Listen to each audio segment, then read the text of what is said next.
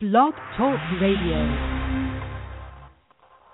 Good evening, and welcome to another episode of the Married Men Don't Talk Show. Phone lines are open right now, but this show is strictly for men only. We have a few, few rules, sorry, and there are no profanity, no politics, and no racial stuff. And this ain't Bible study. Tonight's topic is stressed out. My name is Tony Hawkins. I'll be your host along with my co-hosts Rodney and Darren. If you have something to say, please feel free to do so. Or if you prefer to just listen, that's fine. Put your phone on mute. And that's it. Stressed out. I want to uh, have a moment of silence for the people that are stressed out that won't be able to be on this call tonight.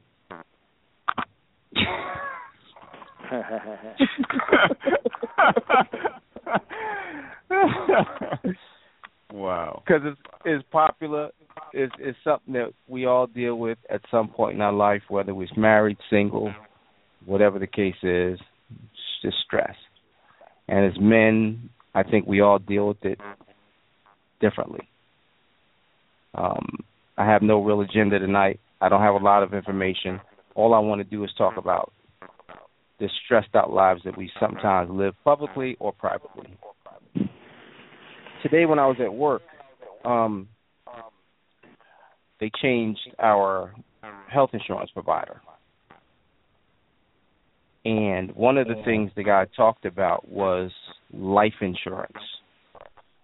And he stressed you can get a certain amount. I think you can get uh, up to one hundred twenty-five thousand dollars in life insurance without taking a medical exam.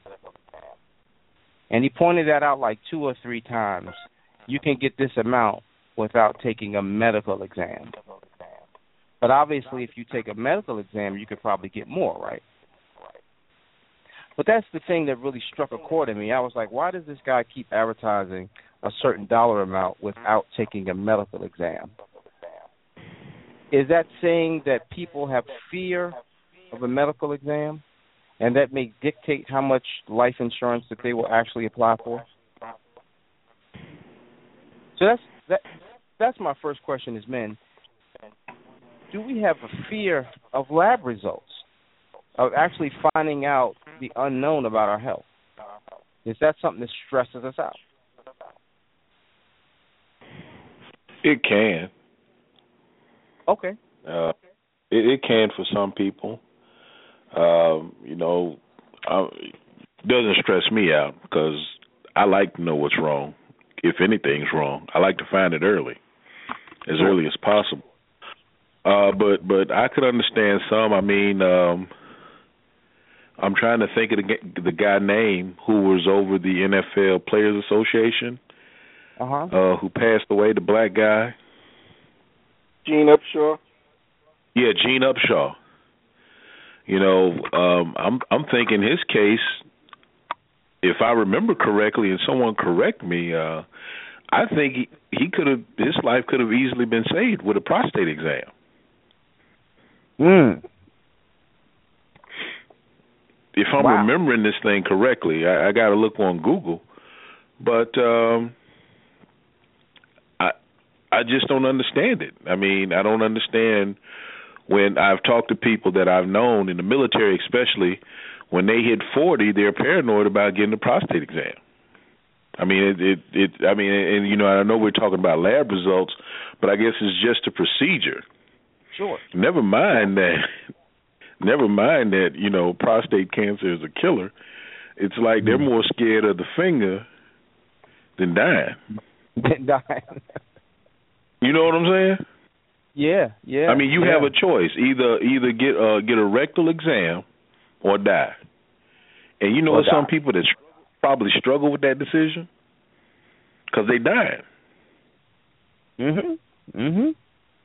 I mean, do you think that that they think it'll just go away, man? If you just you ignore it long enough, you know, maybe you'll just it'll go away.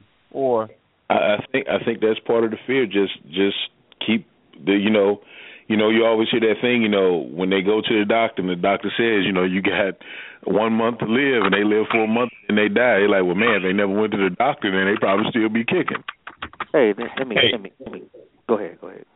Yeah, I'll just add that uh, Gene Upshaw did not die from prostate cancer. It was pancreatic cancer, which is one of the worst. Pank- I'm sorry about Yeah. that. Okay.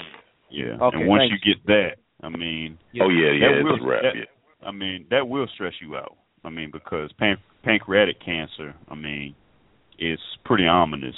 You know, from that state, state, you know, you know. Yeah. Yeah, the pancreas You- I you- think is the think one everybody is the- dies that, don't they? Is, is there anybody that survives that? I don't know, but I I, don't know, that you know Gene was diagnosed, um, and he died three days later from his diagnosis. That's what I'm saying. It was quick. It, it was quick.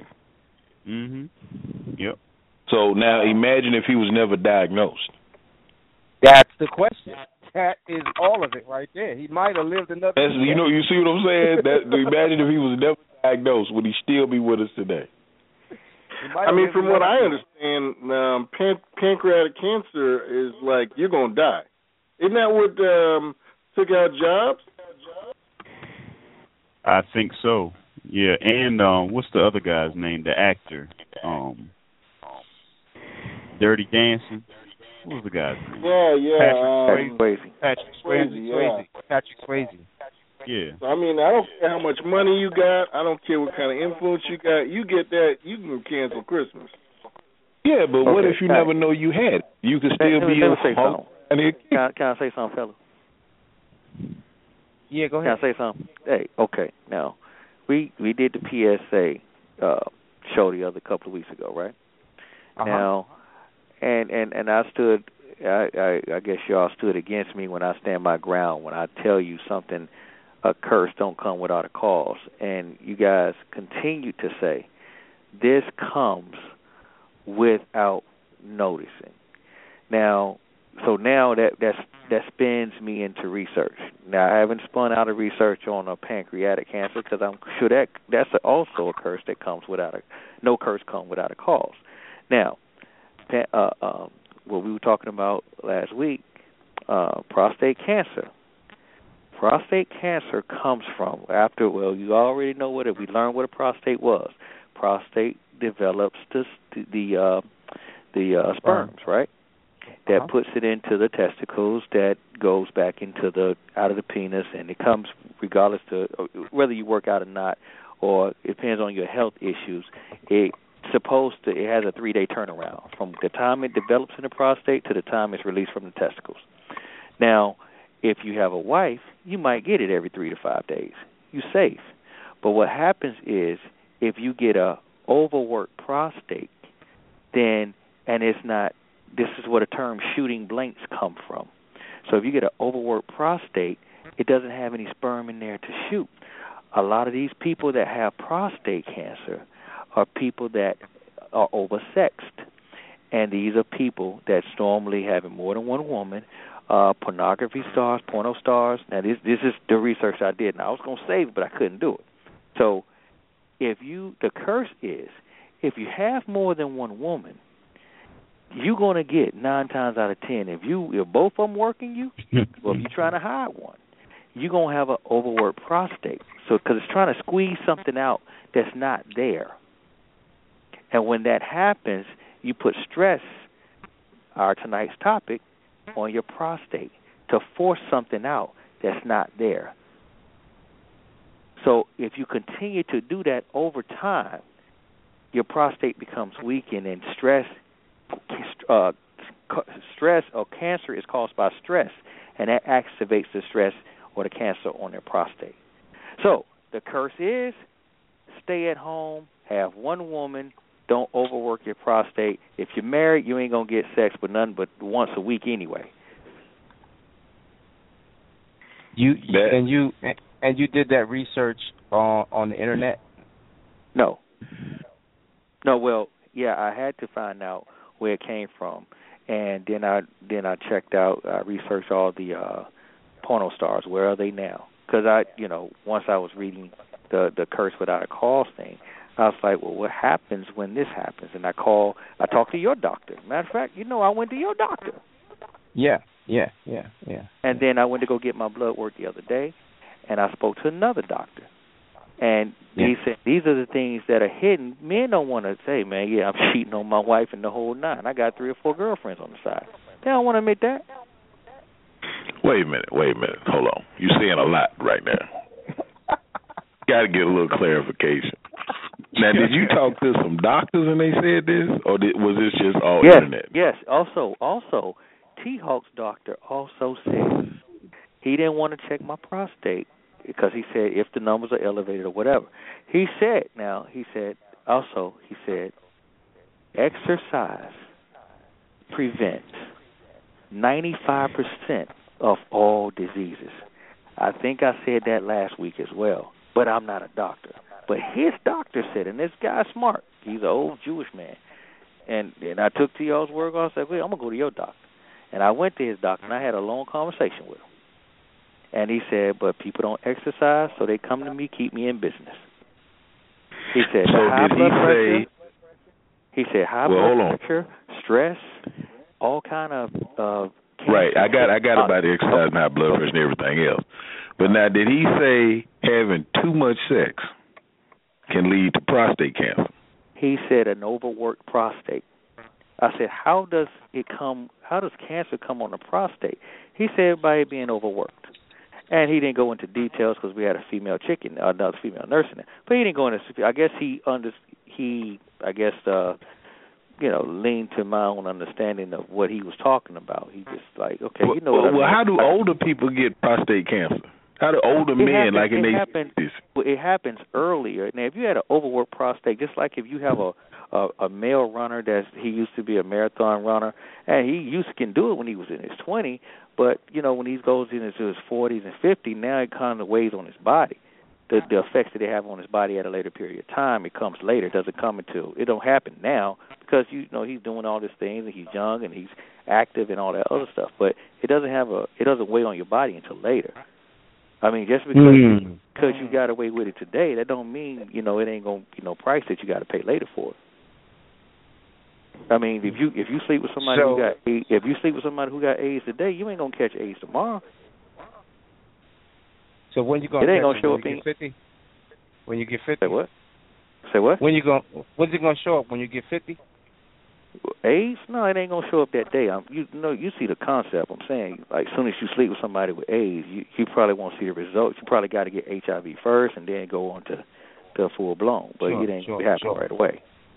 Okay, so so um and I hear you and I don't know I didn't hear that, but this is what I did hear and from actually from the same doctor as well. Um and that's why men that are 50 have to get a prostate exam when you get 50. That's the that that's the that's the um recommended age. Meaning your prostate gets bigger the older you get. So your prostate gets enlarged, which makes it harder for you to urinate. And when it gets hard, uh, when it gets bigger, I think that's when, just like the gentleman said the other time, when you have an enlarged prostate cancer, you have a greater risk of having. I mean, when you have a large prostate, you have a greater risk of having prostate cancer. Didn't say anything about the production of sperm. Well, you got to ask your doctor and have the com- same conversation that I had with him. Well, I did. I did. I did. I did. And he explained to me what happens with the prostate, how it blows up, and then it kind of gives your bladder the the sensation that it's full. when it's not, you know what I mean? So you, yeah, when it's not, so you got to pee often. But see, when when anything gets bigger, I can imagine at some point it might get harder, and that's where the prostate, uh, that's where the cancer may set in. I, I don't know, but it, they they said very little about you know and then it's two what you fingers. can do. It's, it's two fingers that go in your butt. I thought it was one. From our conversation, it sounded like it was one. It was one. I didn't look. Oh, okay. Well, I know one thing, y'all are stressing me out. oh, Yeah, and uh, yeah, one other thing, yeah. one other thing, one other thing. If you have an enlarged prostate, he says he can he had if people have elevated prostate number that type, they want to get a a number or they want to get a biopsy, and he says when you find in the biopsy you can catch an infection, and that infection probably cause another problem. And you know, and people that walk away, okay, I don't have prostate cancer, but now I got this infection that I don't want that y'all gave me at the doctor's. So he also told me about the biopsy that has to take place if you do have an enlarged prostate. That's also your choice. Yeah, yeah, yeah. So you're talking about PSA blood tests. What what we're talking about is a minimum of a PSA blood test and and the digital exam. We're not talking about the biopsy. Hey, real, No, I'm just quick, I'm, too. we we got to but we got to tell them everything that may happen if they go through. Okay, I got an enlarged prostate. I need to get checked out. My PSA levels are elevated. Here's the here's the problems that can come from, you know, Yeah, uh, yeah, yeah. trying to find out if the I guy- got cancer or not. The guy said that the guy said that two weeks ago. He even explained how the how the biopsy works, where they shoot different parts of the they they uh take samples from all all different angles of your prostate with a Oh. needle with a with a what did he call it, Rodney? A dildo sized needle. A what? I don't know. Hey, can, Remember can we mute, mute your phones if you guys are not talking? Because we hear kids in the background. Okay, you got Yeah, it. I don't know. I don't know what it was called. But anyway, all this information that I've heard just now is enough to be stressed out about the whole thing. Exactly. Exactly. Seriously. yeah. Yeah, I'm stressed. Talking about this mess. How, how, how did it come out, uh, uh, Ike?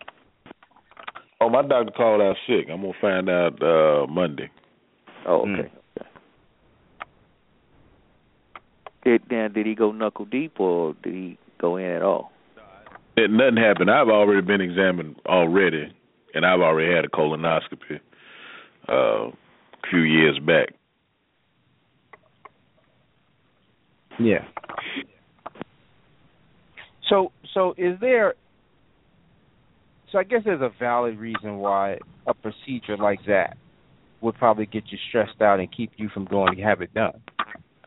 Because like I said, you know, it's a little stressed out just talking about it.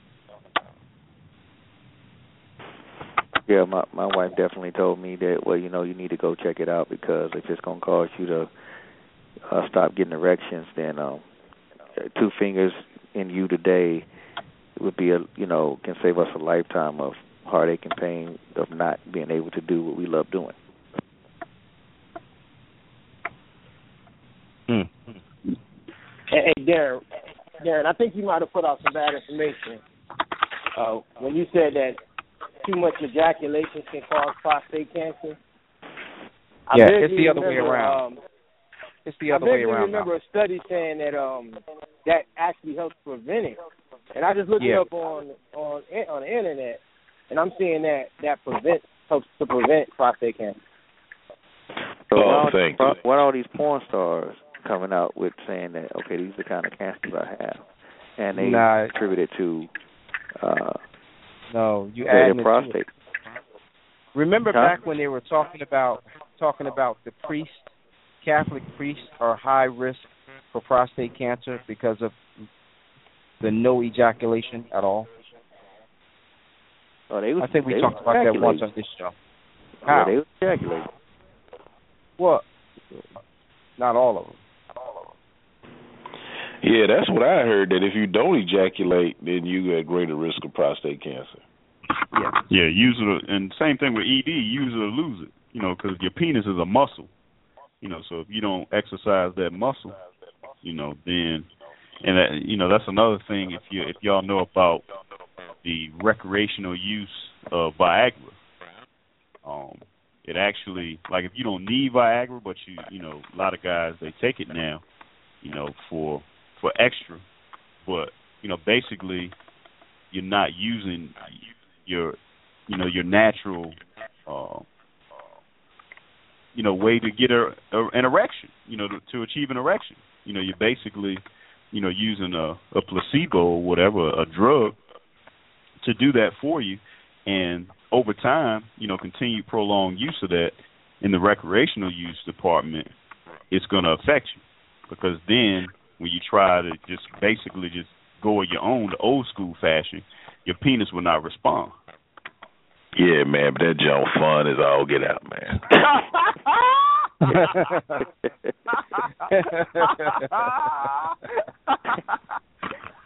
I mean, I, I I just say, hey, uh I now I only did it once, uh, but it but it is quite alluring though. Uh, to be able to go at it, you know, when you 39 and you can go at it like you 17. Oh my god, oh bro. Did you take the whole pill though? Yeah. You're supposed to start with half a pill. Yeah. I ain't take what I no heard. half a pill, man. I took the whole pill, and it was amazing. I'm telling you, it was like Terminator Rise of the Machines in there, man. No gotta mercy, that. You gotta man. Yeah, I got sold. I ain't giving it to nobody. Like I said, I only did it once, but uh yeah, it, it was it was it was it was it was a bag of chips. It was like that, a bag of chips. That's all I'm saying. So why you so why you only stop at one time? Why you ain't try to do it again? Because it was too good. I knew it was wrong. It was something too good, man. Okay. Darren, imagine, imagine, imagine, Darren, just imagine, just going as long as you want. Somebody gonna get tired. Darren, just imagine. nothing stopping it. Hey, The normal things happen during the process, but still nothing stops. Just imagine that. That's all I got to say. so so you you ejaculate and it don't go down. Oh yeah, you yeah you you you ready? Oh wow. Yeah, there's like no refraction time, right? It's like it's like twenty seconds most at the most. Yeah, you back in the game. You probably stress your Huh? wife out with that joint. You probably And stress you, your wife. you nah, she ain't stressed. But yeah, she stressed at first. I mean, but it's eighty twenty. She stressed at the beginning, but then after that, she good. She don't mm. sleep for a while, but she good. Mm, that's heavy. Yeah, I said I thought about it once. I I thought about I'm it. just telling you. I'm just just sneaking do it when she ain't expecting it. Yeah, yeah, yeah. well, well, Let- well, well. If you you better make See sure when you she talk a lot of smack and just oh, just destroy it. Go in.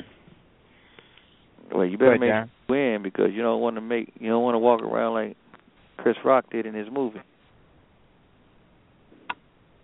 Hmm. So on that on that note, you take that enhancement. Let's just use the word enhancement because it enhances your performance. Um, not because the way I, I did it, because he, you know, he had one and he wants to try it out, which is great. But what about those that have to use things because they're or, or different instruments or pills or vitamins or whatever or whatever they use because they're lacking in the bedroom as a man. Um, what if you're no longer performing to your wife's standards as a man, sexually, intimately? Is that something that can really lead to stress in your marriage? Stress you out? Yeah, if you yeah, if you know you're not performing, if you're not beating it down, then yeah, that could be stressful. I mean, Yeah, I mean- initially it could. Be, I mean, but if you got a good relationship with your wife, then you can work on that. Do you think that that's like um, one of the things that leads uh, marriages to less sex because one of the other p- parties or, or, or you know their game has gotten a little weak? Uh, I don't know if the game has gotten weak. I think they just got tired. I think I think tired, routine, and outside distractors are the biggest thing. I, I don't think the game. I don't think the bed game has gotten weak. I think it's just the environment. You know. Okay, okay, okay, okay. Anybody else? Uh, you know, uh, what's coming to my mind right now, I'm, I'm thinking about um the 40-year-old virgin, as we just spoke about uh the prostate cancer. I'm like, is it good to be a virgin all that time? You know, if if that's the case, is it good to be a virgin that long? I don't think so.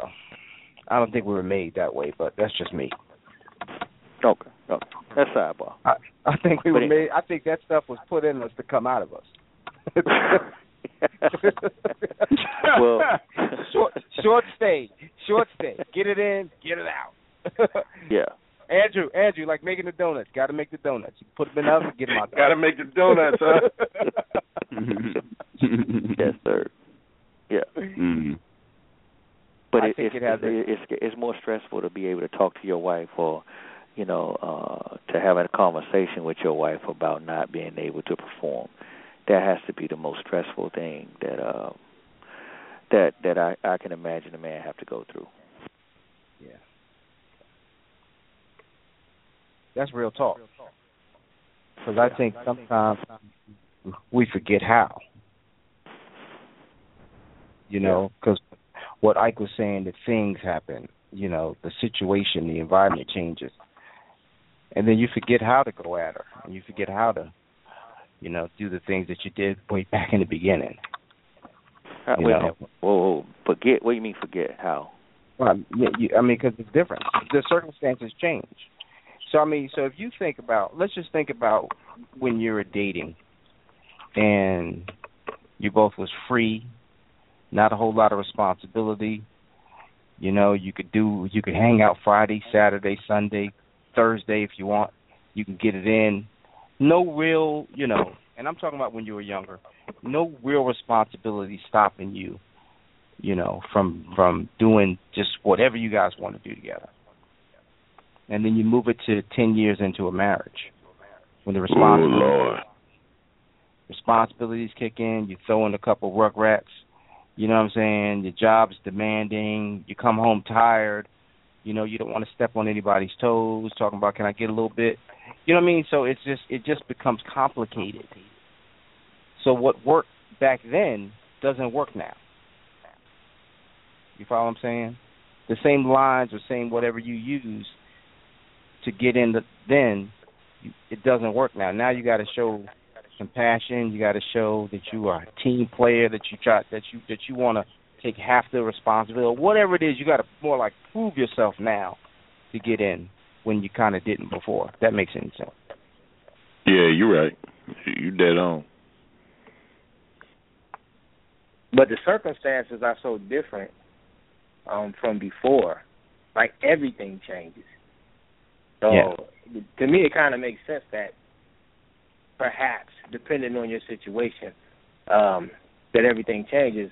I was having a conversation with Darren one time, uh, maybe a, a month ago or so, and um, she, uh, Darren's wife, for the longest time, didn't work and I was just discussing with him. My wife doesn't work either, and I was just discussing with him. To, to me, that makes it seem like it's easier for your your wife to kind of assume her position or her, her proper posture within the household if she's not required to work. But if she has to work, if she's probably more a little bit equivalent to you, um, as far as an, an individual financially uh, uh, having life requirements, if they're kind of equivalent, I think it's kind of harder for like a wife to kind of fall in line. She's uh, less inclined to fall in line from a natural perspective. And so I think kind of it just depends on the requirements on your wife. Um, if they're as heavy as you, perhaps it'll be a little difficult for you to, you know, sleep with her the way you used to before y'all got married and got really heavily involved with kids and intertwined with all your business, you know. Hmm. Well, I, I don't think that was the the the the point of the discussion of what I was trying to tell you. Um, what I was trying to tell you were, was, you know, um, just because she don't work and don't have to work, that doesn't make it it, it automatic that she's automatically submissive, and or, or automatically less stress for her. I mean, it could have been stress, more stress for her not to work when she used to work three jobs, at, at, you know, at a time. So any dramatic change from one extreme to the next, it's going to be stressful whether you know you're relaxed or not. I mean, like right now, we can go, her and I can go on a vacation, and every five minutes, you know, my grandson left this weekend, and every five minutes she was like, "Man, oh, what happened to Malik? I wonder what he's doing." I'm like, "Look, he's not here, so chill out. Let's enjoy." and it's just Yeah. hard for people who's working or who's who's um who's used to working all all day, even when they're on vacation, it still seems like they're at work to them because they got to call and check on this and make sure everything is working properly, and you know, just overstressed all the time. But but that's because that's not her lifestyle. Once it becomes like once it's long enough that she kind of settles into not working, and that becomes her prevalent lifestyle, it's a little bit different. I, I don't think you can you can, I don't think you can really compare a weekend or a short period of time to a lifestyle. If Malik was gone all the time, eventually she wouldn't be asking about him every day. But just because he's gone once in a while, she'll ask about him. Or she used to work all the time. As long as she wasn't working, eventually she wasn't concerned about working. Well, it one may have been stressful initially, but that'll die out, especially when she's comfortable that the other person can support the household. Bro, let me tell you something.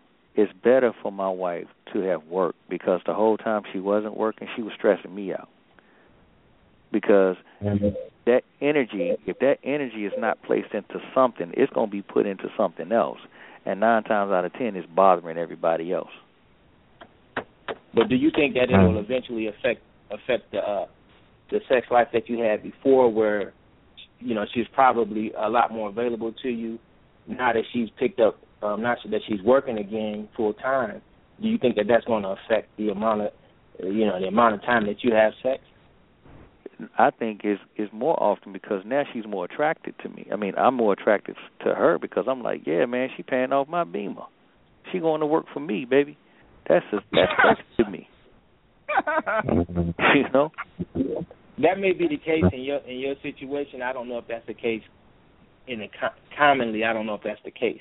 It may be though. I don't know. I don't know. I I, tell my wife all the time, go make my money. and it's sexy money and bringing it home, right? And they contributing, And you know and it. then you know they contributing to the household, and they now they got some clothes on instead of me coming home to a a woman with a whole bunch of rags on her head and rollers, and you know, and and, and all this complaining with you know house shoes on. Now I can you know get a chance to have her to go away from me for a while, just get away from me for a while, work, and now I can't wait to see her. You know, But the, pro- the problem is the problem not is not so much. I guess the problem problem for the average person is average man is not so much his attraction, his sexual attraction to his wife. It's her being willing to having the energy to, you know, be available for him. Mm. yeah. Wow. Yeah, I guess it, He makes a good point. But but but is it just energy that we're looking for, you guys? I mean, realistically. And I understand, you know, they got to have energy, but at the end of the day, if they just giving you your energy, their energy, you know what I mean, and it's taking one for the team, that could be stressful too. After a while, I believe. Are you talking about she's just sleeping with you because you because she's just doing her wifely duties, but she's not into it? Exactly. Who- Because you mean, said who- the energy who- part, you know. So, I mean, Well, who's stress? Who who's going to be stressing at that point? The one who's getting it or the one who's not getting it? I mean, it all depends on your position. So, I mean, if you if you are in it just to get a nut, then you ain't stressing. You got your nut. You can go about your business. But if you're into pleasing and being pleased, then you'll be stressing. Because that's not happening. Not when they taking one for the team. in regards to in my personal opinion in regards to stress in those type of matters i guess matters of intimacy between the two i i guess like it really just boils down to your personal needs and if you need if you need true affection and true intimacy where you know that her soul is in it and all that other stuff and you don't get it i guess it could be uh stressful if you just want to hit it doggy style. That's what you need to see. You know, I mean, that's maybe a little bit. As long as you get that, then you're fine. So I guess Mhm. it depends on, on on your personal needs. You know, where where stress comes in because what may be stressful in one relationship, it, it can be the exact same thing. In one, it may stress somebody out, and the other, it won't stress them out at all. Yeah, yeah. I mean, you know, prime example. You, you know, you stop off on the way in. You get some nice massage oil. You buy some flowers. You know what I mean? You get you you may pick up a toy or two. You know, you come on in. What, what run- toy? Yeah, that's grown folks. Grown folks play with toys. I'm sorry. I'll tell you about that on the next show. On the next show. on the next show. oh, You have a folks play with toys. you Called, called Toys, Toys. toys are amazing. You know something else you can do with it. You can you you can toy shop together. Exactly, exactly. Yeah, yeah, ah. yeah. You know, so I mean, so- some so- people ain't at that level, but I'm just saying. You know. Yeah, yeah. So you plan it. You plan it. You know, you you you you plan on running that bath. You know, you plan on getting that massage in. You know, and then she gets there and says, "Hey, can we just hurry up and get it, get this over with? I'm tired." You know, it kind of sounds like a win-win, but it's really not a win-win. You know, I mean, I could be wrong. Well, why, you know, why, me why do you say that? I mean, because you you planned for a night of intimate lovemaking. She may come in and say, "Well, I'm not going to deny you sex, but let's just get it over with." you know, it, it's it's unbelievable what you're talking about. Um, my my ex-wife. Now I don't know if she was saying this to hurt my feelings or not, but it was working. She told me, like for years, she had been. This was at the end of our marriage, of course, and she told me at the end. She said uh, that for years she had been uh, dreading uh, having you know intercourse with me, and then sometimes she would go get sick. I said, really? And I don't, like I said, I don't know if she was saying that to hurt my feelings to let me know that for sure this thing is over with. But she said it it really bothered her t- at some time to uh to for me to be on be on top of her and I'm like really and Mm. I don't know again if she was just trying to say things to hurt my feelings to let me know it's really really over or was it really bothering her. But I did that has a I'm not saying I'm stressed about it but I do or did from time to time my wife now. I say hey you know if you ever don't feel like doing nothing you please let me know because one thing I don't want to do is think that you know you're having as much fun as I'm having. And um and you're not and and Mm. um, and you feel pressure too because now what's stressing me out is I feel like I just raped you. Mhm. That's more Mhm. hurtful to me than getting my nut. You know, I mean, we ain't teenagers no more. We ain't we ain't going out here uh just boyfriend and girlfriend type thing. We we are married people.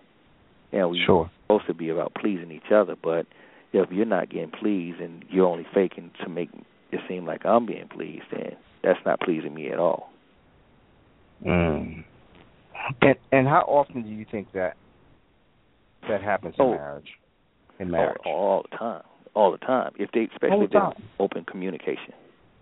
Sure, sure. So so so the schedules are busy. There is no time. You end up, you know, getting 15 minutes in the morning before work, or somebody's trying to stay awake 15 minutes to get it in. You know, it's not anything romantic. It's just okay. Now it's you know we got to do it because we're married, and because the Bible said so. You know what I'm saying? I think that that can wear you down, and that's why a lot of people actually go outside.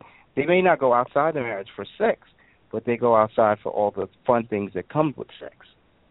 The spontaneous, you know, be spontaneous, do it in different places. When you're married, all of that stuff kind of goes out the back window. The fun part about making love, I believe. Well, I think the I think the uh the the main gist of figuring out what's the best tactics to make love to your spouse or the best the best way to approach it is what I didn't do the first time and that was really, really communicate to her. Like I asked my wife, you know, well, And what times do you not feel that you want to do anything? She said in the wee hours of the morning. But she said, but if you want to see if I'm interested, you start, you know, taking out the box first, and then if you do that, then I wake up, then it's it's a it's a happy day. But she said, That's you problem. know, huh? That's the problem. But go ahead. You finish and But- then I'll tell you what I'm talking about. Okay. Well, she well her communication to me was, hey, hey, take take this out, and um and and then you know, hey, you you you might get me up, you know, so you know, and and I won't you won't get no probably no resistance because you know that that's just the same as me. I said, well, you know what, three o'clock in the morning, if you feel if you feeling nasty, you know, speaking to the mic and see what's going on. She's like, hey, and that works for for us. Now, I'm not saying it doesn't work for every person, you know, but from for for my personal bed, you know, we we we we love every we we love every every aspect of uh of our not defiling our bed, you know. Sure, sure. And the point that that that I'm going to make is that sometimes women, and y'all correct me if I'm wrong, sometimes the women will say yes. Well, let me not say say yes, but they just won't say no to their husband at any time, even if they don't feel like it. They won't say no in fear of upsetting him and making making him go somewhere else for it. You know what I'm saying? Um, because people all have always said, if I can't get it at home, I'll get it somewhere. So that fear factor may make them say, or it's either the fear factor or it's just the respect of the the marriage position. You see what I'm saying? So when you tell your wife, hey, if you're not feeling like it, tell me. But it's hard for her to tell you I'm not feeling like it when you rubbing up on her in the middle of the night. You are you don't already jumpstart it. You are you already let her know where your mind is at. Well, yeah, but at the same time, I have been rejected, you know, and and and that's okay because the first thing she do to correct the rejection is, hey, baby, let me, I'm tired. Let me let me take care of you in the morning. You know, it's a follow through, uh, or you know, hey, this is what is this is what's gonna happen tomorrow, but right now I am really exhausted. So it doesn't it doesn't happen every time. I, uh, you know what I mean? It it, but it really just takes a whole lot of open communication that and, and and where it ain't no feelings gonna be hardened, you know, after I tell you how I feel. Mm. Good word. Anybody else on that point? What's the point? We're just talking about taking one for the team, so to speak. You know how we how we venture down that road. Oh yeah, road. yeah, yeah. I agree. I mean, you know, it's something that uh you know it it, it can go both ways. Uh Sometimes you want to make her happy. Sometimes she just got to take one for the team. Mm. And that's not stressful, you don't think? I I mean, taking one for the team. it- Taking one for the team is stressful. If she's taking one for the team, and you want to make her happy, then that's stressful. well well what's what's taking well what's taking what's the good of taking one for the team? What if she taking one for the team all the time? Mm-hmm. Well, no, you don't want her to take one all the time. I'm just saying, when I say take one for the team, I'm talking about okay, it's got to happen. You at that point where it's got to happen, and you understand she tired. You understand she been cooking. You know, went to work or blah blah blah, what uh, whatever. Yeah, but this got to happen tonight. Now I ain't saying nothing about this happening all the time. I'm talking about one time now. you, you telling the truth. Telling the truth. 'Cause those those times do happen. Mm-hmm. And it's it's non-negotiable. Yeah, it's non-negotiable. It's only you know, I could care less at that point. Yeah. Yeah. Yeah. But now the the intimacy, you know, we talk about that, and you know the the, the mutual pleasure. Talk about that. How how can we uh keep the spark going? We talk about that and we work on that. But there are those times that do come up where she's got to take one for the team. I mean, it just happens. Mm.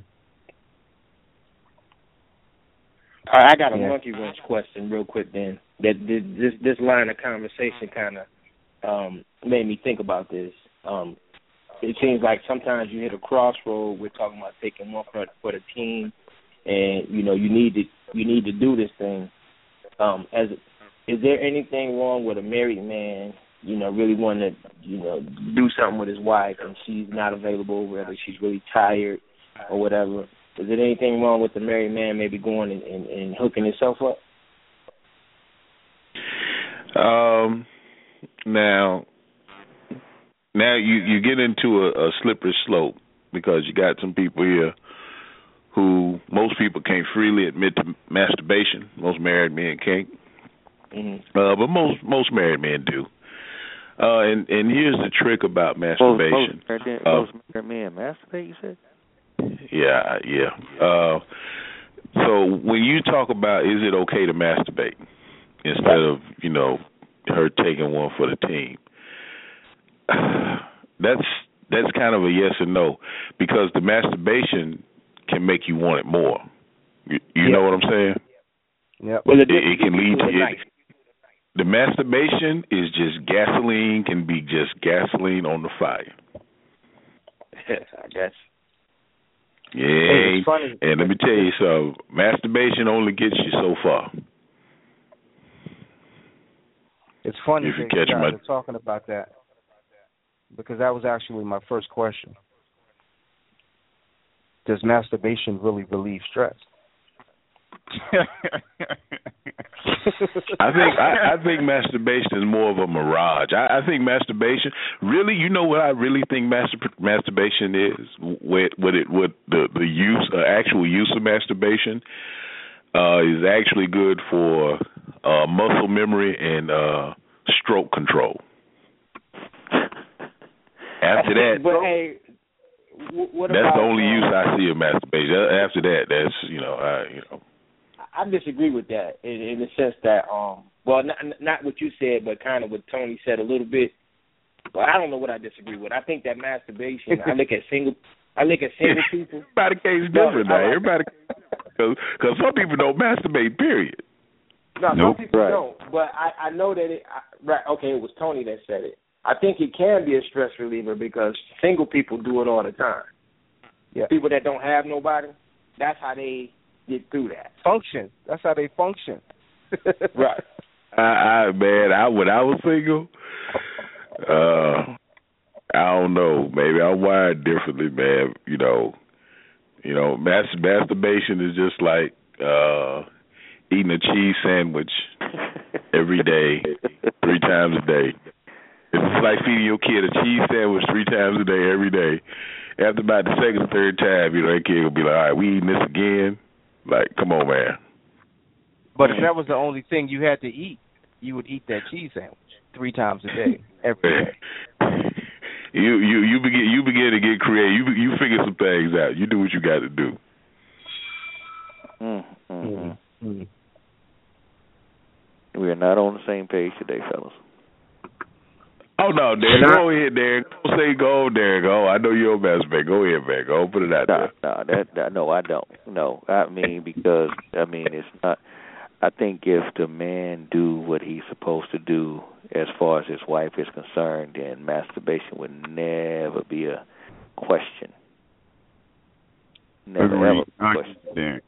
I think if you got a wife that's healthy, you know, and is present, why you got to masturbate for? Right. So I don't. I I can't. I I can't follow this line of conversation. Hmm. So hold on, hold on, hold on, hold on. You brought up something interesting, Rodney. So let let let, let me throw a question out there. Mm-hmm. Who, who do you think masturbates more, single men or married men? And y'all free to Google it. Be free. It's, somebody can Google it. Married men or single men? Without a I can't- without a doubt, married men. That's easy. Get out of, wait a minute, I can't call it. I can't call it. No, I, no, Somebody I, Google it. Y'all got computers. I ain't got to look it up. For that question. I ain't got to look it up either. I, I'm I'm with Ike. I I can't believe we we talking like this, though. I can't believe. Well, it's just because you don't do it there. This whole apply there. You know, we we know you out you out you the outlier on this one. Listen, what I'm listen. What I'm saying is, we come on this show. You ain't gonna stop nobody from masturbating. So I'm not saying that.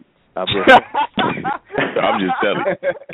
Or you get started with all whatever you about to say, it ain't happening. So go, but go ahead, man. I but I guess I guess I'm looking at it from a and, and I and I, I would not know it's not Bible study, but I'm looking at it from a religious point of view. As far That's right. as we we talk we we talk every week on this show, and if you would have, if somebody would have asked me this question, okay, out of the out of your boys that you know on your phone call, do you think any of them masturbate? I was like, heck no, that that ain't my boys. None of my everybody in my clique getting theirs, and that's what I would say. but but apparently I've been wrong. Yeah, you've been wrong. You've been wrong as hell. Well, you've been right, half right. Because I get mine and I still masturbate, so ain't what, no big the, thing to me. What's the what's the reason to eat if you're all full? I don't get it. What's the what now? What reason for it for you to keep eating if you're already full? I don't understand why. What what's the purpose of But, but masturbation? listen, listen, if listen, you, listen, listen. If you get her to take Are- one for the team, if you're getting her to, if you're giving her all the things that you know that you, whatever you're saying that you need to say to, for her to get hot or whatever, if you're doing all of that, what would be the purpose of masturbating? I don't get it. I use I use it to as a performance enhancer. Really. Yeah, it's muscle What- what memory happened and. you- Well, your Viagra, Vi- about your Viagra story was awesome. Why can't you just? Hey, use I it? only took that one time though. I ain't taking no damn Viagra every time I had to sex. That's unrealistic. Because I told you what happens. Penis. Yeah, I only did that one. I knew something was wrong with that. Your your piece will get food. It's like, all right, I need to I need that pill to get up, bro. You don't want that. But what, I, I, Masturbation is good for for me for uh muscle memory and stroke control, man. Wow. So, so, That's so, just so me Darren, now. It's just it's practice. So- Yeah, so so Darren, you, you're actually only talking to one person, right? So that's Ike's thing. So let's just talk about in a normal, safe number of let's say out of 20 married men. Out of 20 married men, how do, how many of those 20 do you think are satisfied sexually by their wives? Well, we had we had a few on here that wasn't, but we didn't disclose if they were masturbating or not. I think it would have been inappropriate to No, no, ask no, no, that no. question. That's not what I asked. I said, how many do you think out of 20 are satisfied sexually by their wives? And I'm not talking about taking one for the team, hurry up and get your nut and go play PlayStation. I ain't talking about that. I'm talking about getting it in. I, I, Passion. I would think that it would be more more men than than than not that actually that's actually getting enough to be okay uh to get them past you know to the past the point where they're masturbating. I, I don't think that uh I, I I just wouldn't have put two and two together until the night. You know, now it's like okay, it, it might be more than uh more than I think it is. Okay. So then ask your question. Um, then ask yourself this question: Why would a man that's having sex with his wife go have sex with another woman outside of his marriage? Well, I mean that's you got What's you got difference? one. Well, one is greedy, you know, um, and it could be you know some some guys are, they don't care about morality, they don't care about morals, they just care about selfishness. So, I mean, you can throw a whole bunch of stuff at it, but I wouldn't think of a bunch of uh people that that that go by the word would would would think like that. I I Okay, not me. I mean, Maybe I shouldn't ask you. Anybody else? Hey, um, Andrew, you you still there? Yeah, I'm here. Okay, let me let me direct it to Andrew. Why would a man that's having sex with his wife go have sex with another woman outside of his marriage? Selfishness. And what else? Um, I would say um, emptiness. Okay. Um, someone that um, doesn't have the proper center in their life. um, and they think that they're going to get fulfillment, um, you know, in another way. Fulfillment in another. Okay, there it is. There it is. So let's just say that they are getting fulfillment in another way from outside their house, Right. Right? Because you may go outside, you may get some anal that you're not getting at home. You may get a little top Right. piece that you're not getting at home. You may get 40 or 50 different positions, whatever position you want, that you're not getting at home. Right. You may get it in different directions. I mean, in the back of the car. You may get it, you know, in the bathroom, in the kitchen, on the floor. All these places, there's all these things that that you're not getting at home. I think that's what men look for when they go And- and- look for I, I think I think that people I think that people that that say that sin isn't fun are either lying or crazy. Sure. But but also I think that uh, uh, when it comes to what he's talking about, uh, a lot of when when a woman, well, a lot of men when they get married, a woman with a woman and everything, a lot of women stop doing what they used to do to keep do to keep attracting the husband. A lot of women stop uh basically doing what they used to do being uh, stop acting like mothers and act like a wife a lot of them start acting like mothers and everything and don't act like a wife, don't respect the husband, don't have the treatment that the husband has, and then they're surprised of saying, Oh, because I heard one of you callers said, Oh, it's because a man has a problem. No, sometimes it's not because the man has a problem. A lot of times we've got to be honest, because the woman is not doing her job what she used to do before having a kid when she wanted that guy to be her husband. Mm. She You know, I think she one of the biggest one of one of the biggest things that happens is when you're in a marriage for some time, um, you know, you see each other at your worst. When you got a side piece, all you're seeing her is at the best. Okay, so you don't see all the crap that goes along with it. And, you know, I don't care how fine your woman is. I mean, the finest woman in the world, some guy's tired of hitting that. Okay, because he's tired of her crap. He's tired of her attitude. He's tired of the nonsense. You know, she, he's tired of the crap. So when you when you have a side piece, all you see it is when it's ready all the time, and and and, and that's the lie of it because you know it, it's almost like pornography. It's only only what you see the show. It's not the real deal. It's not real relationship. But but, but why when why is it not? Wait wait wait a minute. Why is it not a real deal? Because you're you're acting like you're you're getting married to somebody that you love, and you're saying to me that sorry you're gonna get married, and sorry you're gonna have an awful relationship, and things are gonna go bad, and you're gonna see crap and things like that. Why? Is it because I didn't say you're going to have an awful relationship. I Well, said you said- when you- you, get you said married, that- you're going to have Yeah, you- real life that hits you. Yeah, but why do you have to have For- real for- life for- and not have? Side, wait a second, wait a second, man. You asked me a question. For a side piece, you don't have all those things of the daily, of the mortgage, of the this, of the that, Okay. of the stuff, of the kids. You just got a little piece that you go out and hit, you know, once or twice a week. But but but See, it doesn't answer the question. situations, I'm But- telling you. But eh, wait, wait a minute. Are you telling me because you have, let's say, all those stuff that you're telling me that you can't be with somebody that you love, and every day both of you decide, you know what, we want to make a rela- relationship, not perfection because perfection is something that nobody could stand, but we're going to make sure that we're going to be the best that we could be every day. That the best that we could be. Every day we're going to treat each other with the best way we can. We're going to talk to each other every day. We're going to be honest with each other there. We're not going to hide about things. We're not going to we're going to have an honesty, trust and respect in our relationship. I'm sorry, if people had that, you wouldn't have the stress that you have. If people were You- you honest with like each other, you've never been husband and wife. Hey, Well, have you ever been I married?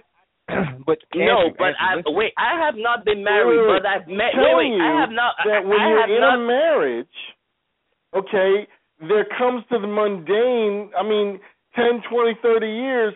I Trust disagree. I, I disagree with you. There are some people who are married who put the standard to not be mundane. They put a standard Okay. to both each other to sit down before getting married. Say, you know what? We want to have an extraordinary marriage. What do we do? We go get the people who've done extraordinary marriage. We don't go get the people who settle. Who said, "Oh, you're just gonna have an okay marriage." We go get the people who've done it, and we go ask them the question: Have you done 40 years? How did you do 40 years of being happy?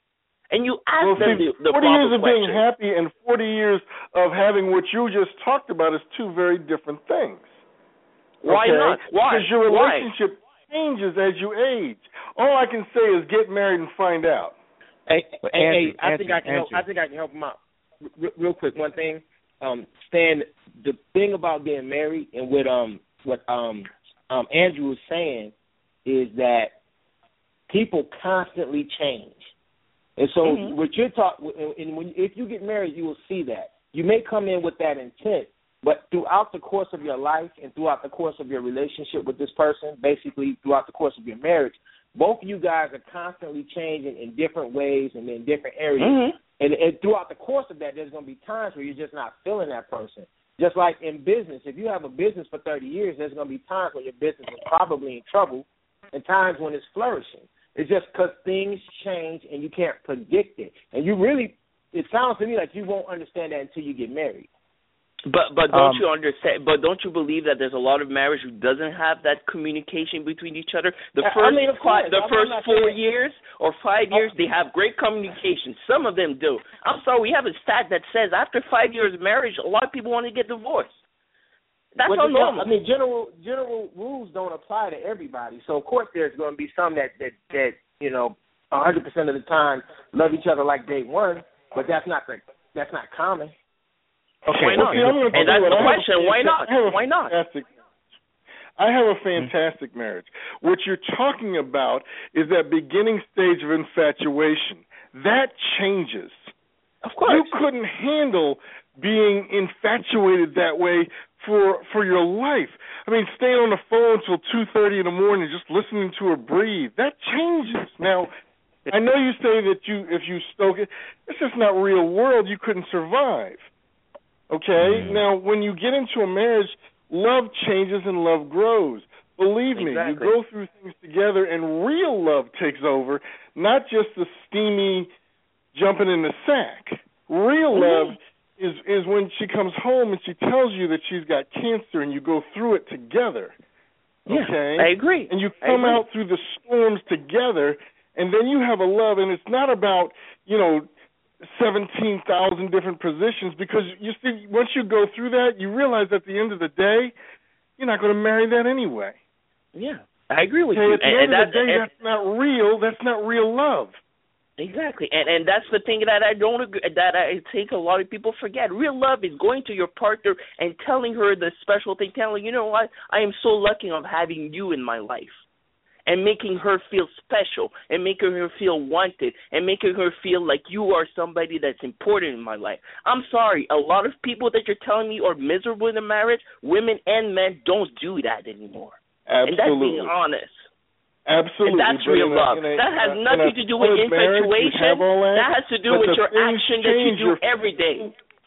your physical you know tony asked me about stepping out and having different reasons you know your physical things change as you get older i don't know how old you are but you know at 55 you're not going to be pa- banging it like you were at 22 Exactly. okay you may think you will but you won't okay Exactly. at 75 you ain't going to be hitting like you were 19 Exactly. Okay, but but you you- could, but but will you but you change. could do exactly. But every day you could decide I in your mind, you I love it. this. wo- But every yes, day you could, yes and real love is much bigger than 75 positions yeah. And in and real love real is love, what you're talking about. that And, with- with exactly. Somebody, because real love on, is, hold is something hold called intimacy. Intimacy is oneness. And when you have that and you develop that, and that can only be developed over time, you can only be um, intimate when you're naked with somebody, when you're free to be open with this person and develop Thank a you. real relationship. And that's the whole problem that we have. A lot of people in marriage are not open to that point, are not open to their their supposedly best part. Because the person you're supposed to be married is supposed to be one of your best friends. If you're telling me you're married to a woman or a man that's not your best friend, that you can't trust, that you can't be honest with him, that you don't believe in, what the hell are you doing married with that person? I agree with you. Mm. So so there's some static. Anybody hearing that static? Hello? no, I hear it, Tony. Okay, Yeah. okay, Yeah, okay. So so so so the point and those good words, both of y'all. And you know, I got to jump on Stan's side, and the reason why is because far more marriages end in ruins because of somebody not doing what they said they were going to do. Um, somebody not holding up to their end of the bargain, whether it be the male or the female, husband or the wife. You know, uh, men, um, we've been cheating forever.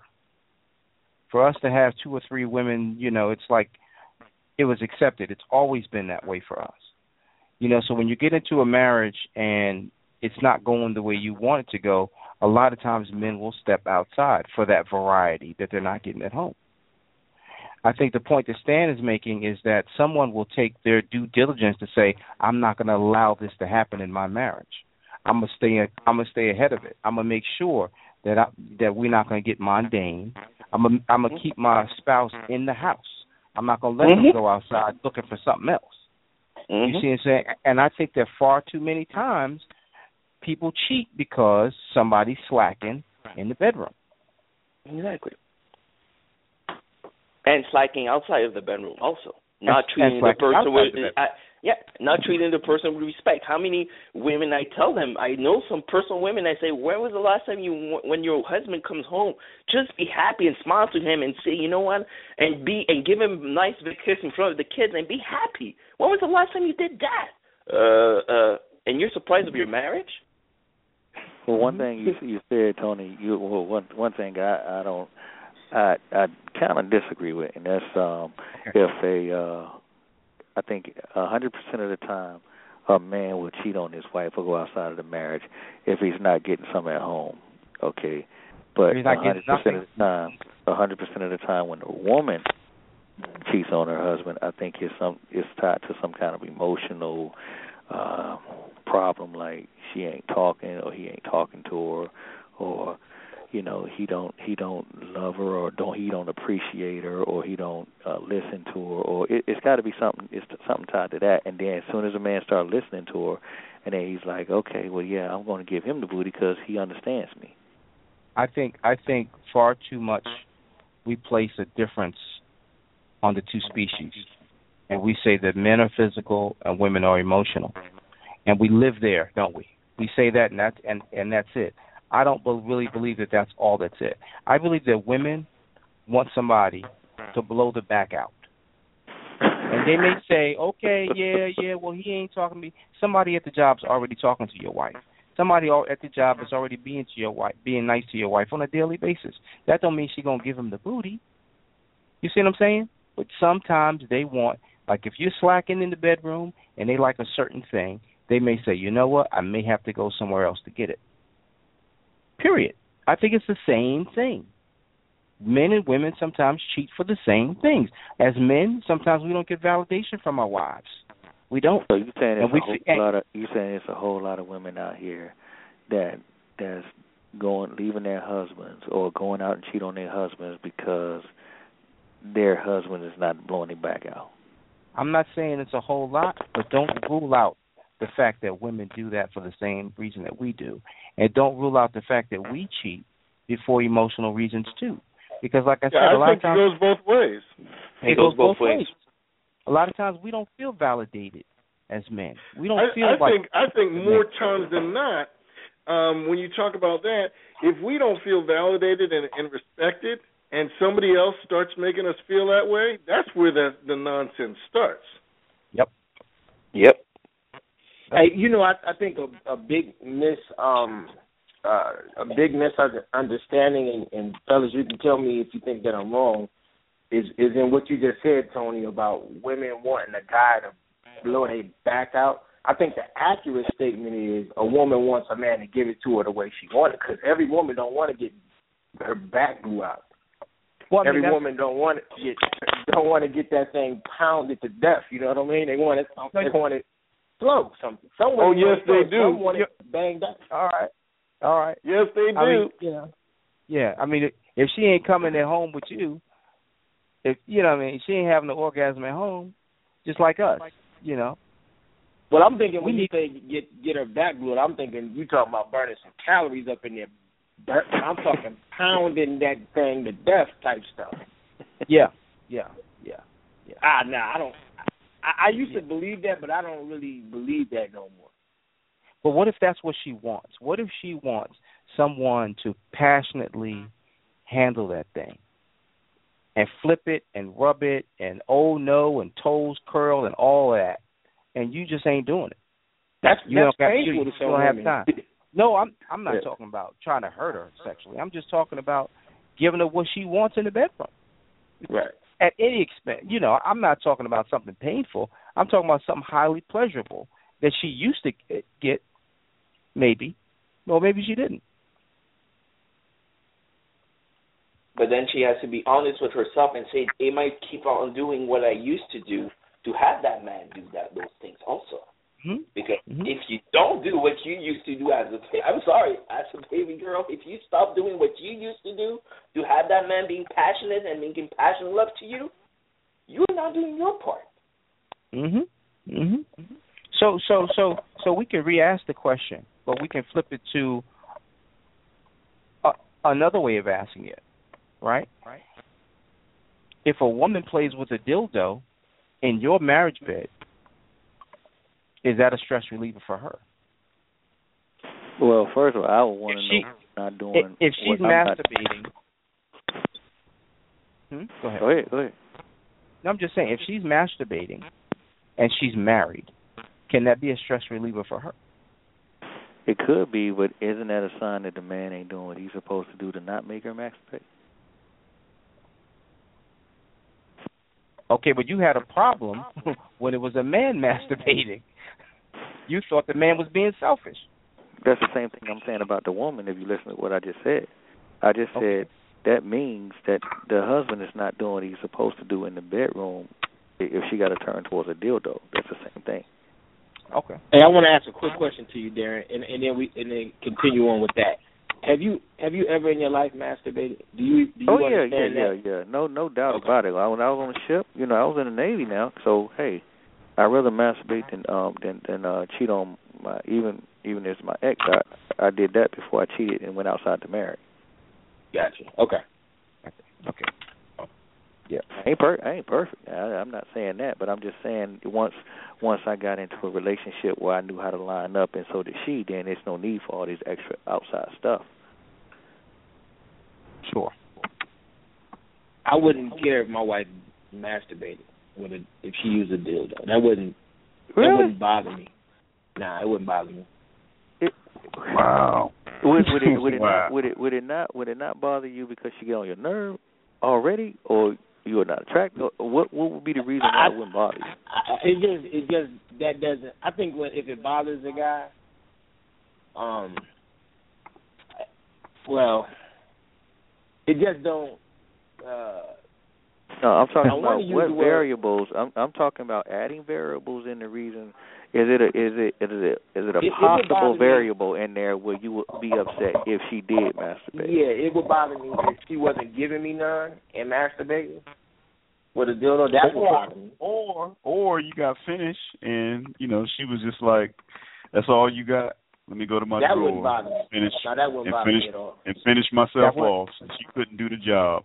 That wouldn't Hey, bother be- you? I would be sleep right next to her. Oh, Really?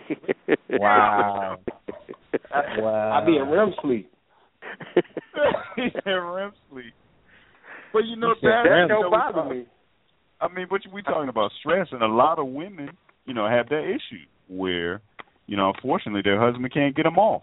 You know, I, so I, just see that, husband. I see that as a solution to all that. Mm, Like that does. I, I want to use the word intimidate, but I don't. It it, don't, it just don't intimidate me at, at all. I and you know what? Part of the reason is because I know that dollar for dollar I wear my wife out. So that, yeah, but let me let me let me ask you this: Is that do you think your wife prefers you or the dildo? she prefers she me and she doesn't. She prefers me and she doesn't use that. But if she did, it wouldn't bother me. Mm. Well, I mean, you know, you know, you, I, I don't know, because our ego comes into play, especially if the dildo is like a lot larger than you are. You know, then you're sitting there like, what are you gonna do with that thing? She said, well, this is what I need satisfied. I'm not talking about you, Malcolm. I'm just talking about men, men in general. There's certain Right. things that you be like, wait a minute, what the what do you wait a minute. Really? you know what I mean? Okay, what are well telling Tony, let me throw in the monkey wrench then. What if Sure. what if what she's using is not necessarily a dildo, but she's just masturbating with her fingers or rubbing it or something like that? Would that bother you? The same as if like is it the dildo that bothers you or is it the masturbation that bothers you? The masturbation part. I, I don't think that that would bother me. I'm kind of with you on that part. I don't think that that would bother me because that mm-hmm. just she's in tune with her body and mm-hmm. you know she just that's how she get down. You know, if she's telling me no, you can't join in or this is in replacement of you, then yeah, I got a problem with that. But if it if it has no effect on what she and I are doing, then have at it. But if she pulls out a dildo, that's a different story. Well, I mean, you know, I don't know. I mean, yes, she could probably use that too. You know what I mean? But if it's you know something that's gargantuous, I'm like, come on, man, what the, what are you trying to say? you know? But why would that why would that bother you? I mean, I'm just asking a, a question. Okay, did she just I I don't know why that would bother you. If, if that's just what it is, why would that You- like bother your ego? You would like to think that you satisfy your spouse sexually. I think we would all like to believe that that's what we do.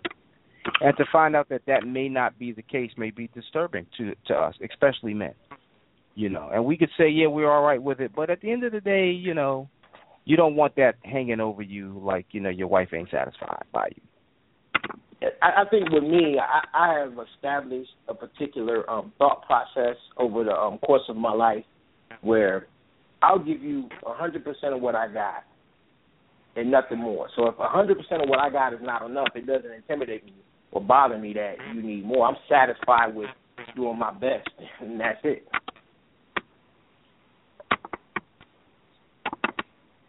Okay, so you're saying that.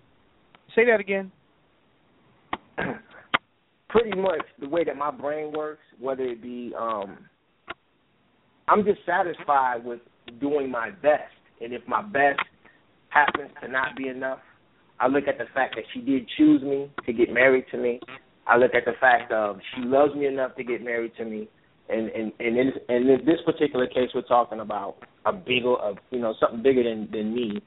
Um, that wouldn't bother me because probably because I know I can, I I- you know, I can I can bring it, I can bring it to her, and if, it was something that was unusually big or something like that, how can I compete with that? I mean, that's just her body. That doesn't intimidate. Sure, sure.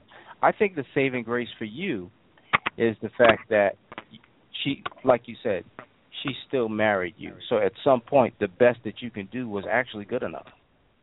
Right. You know what I'm saying? If she changed throughout the marriage, then that that should be questioned. But what happened?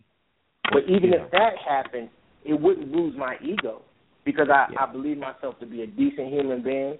I believe myself to be a capable and um and a good a good powerful human being. So even if that was to happen, that wouldn't bother me. I wouldn't put my value in what she thought about me.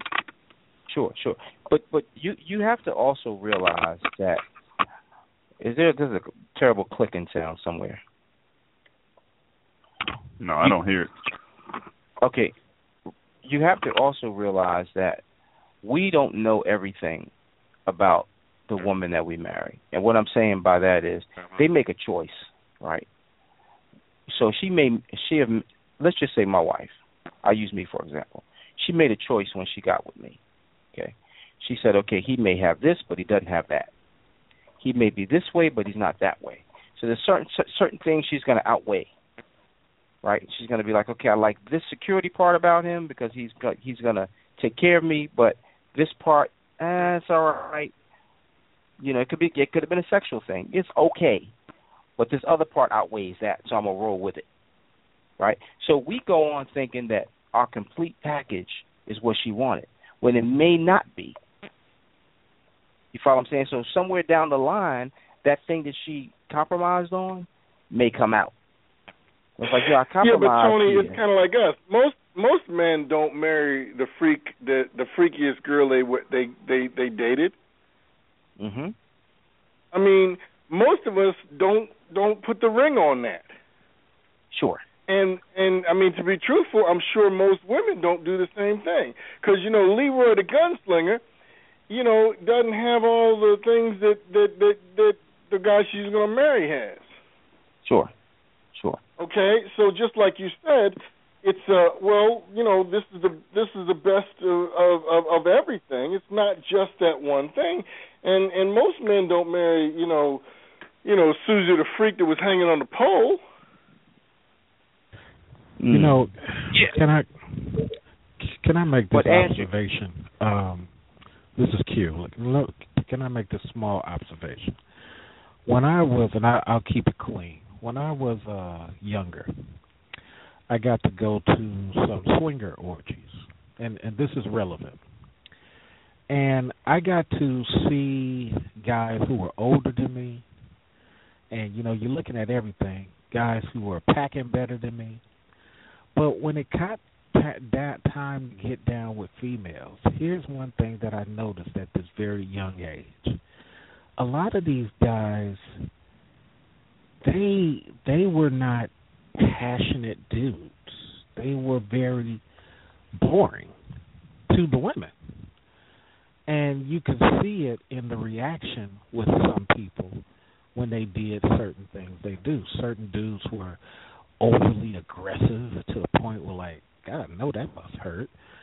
And my interaction with some of the same people who complained about some of the other individuals was totally better because I was more attentive. I was more uh passionate. I was more verbal and mental. So here's what I found out through the years and what you guys are talking about tonight. I find that a lot of these things, not all things, but a lot of these things really don't have to do with the success or failure of the woman. A lot of these dudes are not the dudes that they say they are. They're not attentive. They're not romantic. I mean, I ran into some dudes out here in Atlanta don't even know what romance means. And it's just like I, I see a lot of this stuff as the guy's fault because you just can't hey, I've been working uh you know, give me a BJ. You just I mean, but that is the take on some guys. Yeah, that sounds romantic. yeah, that's that's what I'm saying, and and but that's the take on some guys, and then they don't get the result from the female that they got, and then they wonder why. So I just want to throw that in. It's not a right or wrong. It's just my experience. It's you know. I believe think you're right on because some men think because well, you know, I'm married to you, you know, when I come in and I say, you know, lay down, that's it. And you know, that's not going to work in the long run. Mhm. Mhm. But but don't you think that as a man, the only duty that you have to do for your wife is to make her feel special? If she's not happy on her own ex- inside of her, there's nothing you could do as a man. You you could be the best man in the world and Well, that's try to be true. That's not necessarily true. Have you have you know what? Have you ever went um and and this is an oddity, but have you ever went uh dancing um like salsa or something like that? Uh Yeah, yeah, nice. Yeah. Okay. Nice. Yes. So so so when you do that, what you're doing is you're looking for on the dance floor. You're making sure that wherever you turn this girl, she's not going to bump into somebody. And it's a real good testament for how you treat treat chicks. But you also give her that time to spin and shine. I I only disagree in that I think that enough of us males are not trying to be those type of dudes and to I believe it's Joshua online, but to to uh, Canada's point, I think too many times we're appeasing ladies, so we come Mm. into these conundrums. But I, I I've just found you know that the, the the less appeasement and the more hey, this is what I'm doing. Here, go ahead and shine, girl. Go ahead and buy that dress. Go, I, I, you know, like I've had clients, and I'm gonna shut up after this. I've had clients in the past where I would teach them how to shop for a female. It's really interesting once you're a dude and you you kind of critiquing your lady how you want her to look, she really gets into it. Mo- most of them, but I, I just push back on the notion that you can't enhance her happiness. I, I don't know, but I'll continue listening. Let me shut up. You know, I think he I think he has a point with if somebody isn't happy with who they are, if they're not satisfied with with who they are as a person, everything we do is just surfacey. I mean, you know, at your core, you have to be complacent with who God made you to be, and and you've got to be okay with that. Um, if that's if, but if that's in place, our responsibility is to make sure that you know that we find out enough about our wives um, to make them feel loved and special, and we need to find out how to speak to them and speak to their their love language, so that we can we can you know allow them to grow. I mean, as a man, we are we're responsible to to um, have our women to blossom and to mm. turn into the woman that they can be you know exactly. as far as you know everything a man can do that's our responsibility. Just like our wives responsibility are to do the same and to meet the needs and to, to satisfy the husband. You know it's it's a two way street. It doesn't just go one way. Uh but at the center of it you know you you've got to you've got to have that that centerpiece and i you know I believe that that centerpiece is focused on Christ. Uh, if if you have that, I believe that that you know it's not my wife's responsibility to make me happy. Okay, exactly. Um, that you know that that my responsibility. You know, if I if I have a relationship with my Creator, that's going to give me my joy. Now, my wife, you know, understanding and, and seeing what my needs are from from an you know a, a earthly posi- position, that's her responsibility to see. And and I really believe that you know, as as a especially a godly husband, we want to honor our wives you know, uh, to show the Lord that we're we appreciate the gift that He's given us. I believe my mm-hmm. wife is my gift. You know, mm-hmm. and I want to honor God by glorifying God by honoring her. Mm-hmm. And, I, and I agree that. Go ahead. Real, real quick, Andrew. Um, w- your wife is your gift. You look at it that way. But what if she was putting um, a little bit more demands on you than you can meet considering your kind of your current life requirements outside of your marriage. Um, like, meaning, what if she's not observing and considering um, the time you need to spend outside of the house, uh, and, and, and not being um, rational about it, and, and probably requiring more from you than you can actually provide without changing up your life dramatically. You know, I think that that's a that's a good point, and we all have to, you know, set boundaries and have communications. I mean, we can all have, you know, irrational desires. All right, I can, you know, I can have goals that are irrational. Um, I can say, look, I want a wife to to have everything in my house perfect.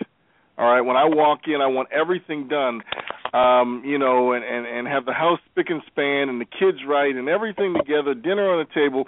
But you know, woman, you go out and work sixty hours a week. Those two things usually don't go well together.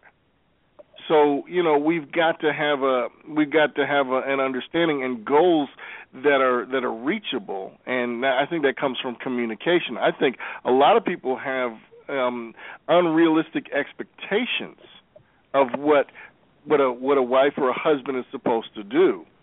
Um, but I believe if if our if our focus really is on serving our wives, and if their focus is on serving us um, to glorify God, I think then you know a lot of the, the the issues that we have will will dissipate. But I think a lot of the times we think that that our wife is to, is is to glorify us instead of God and and and vice versa. I think we really need to focus on on being godly men and doing the things that God has required us to do.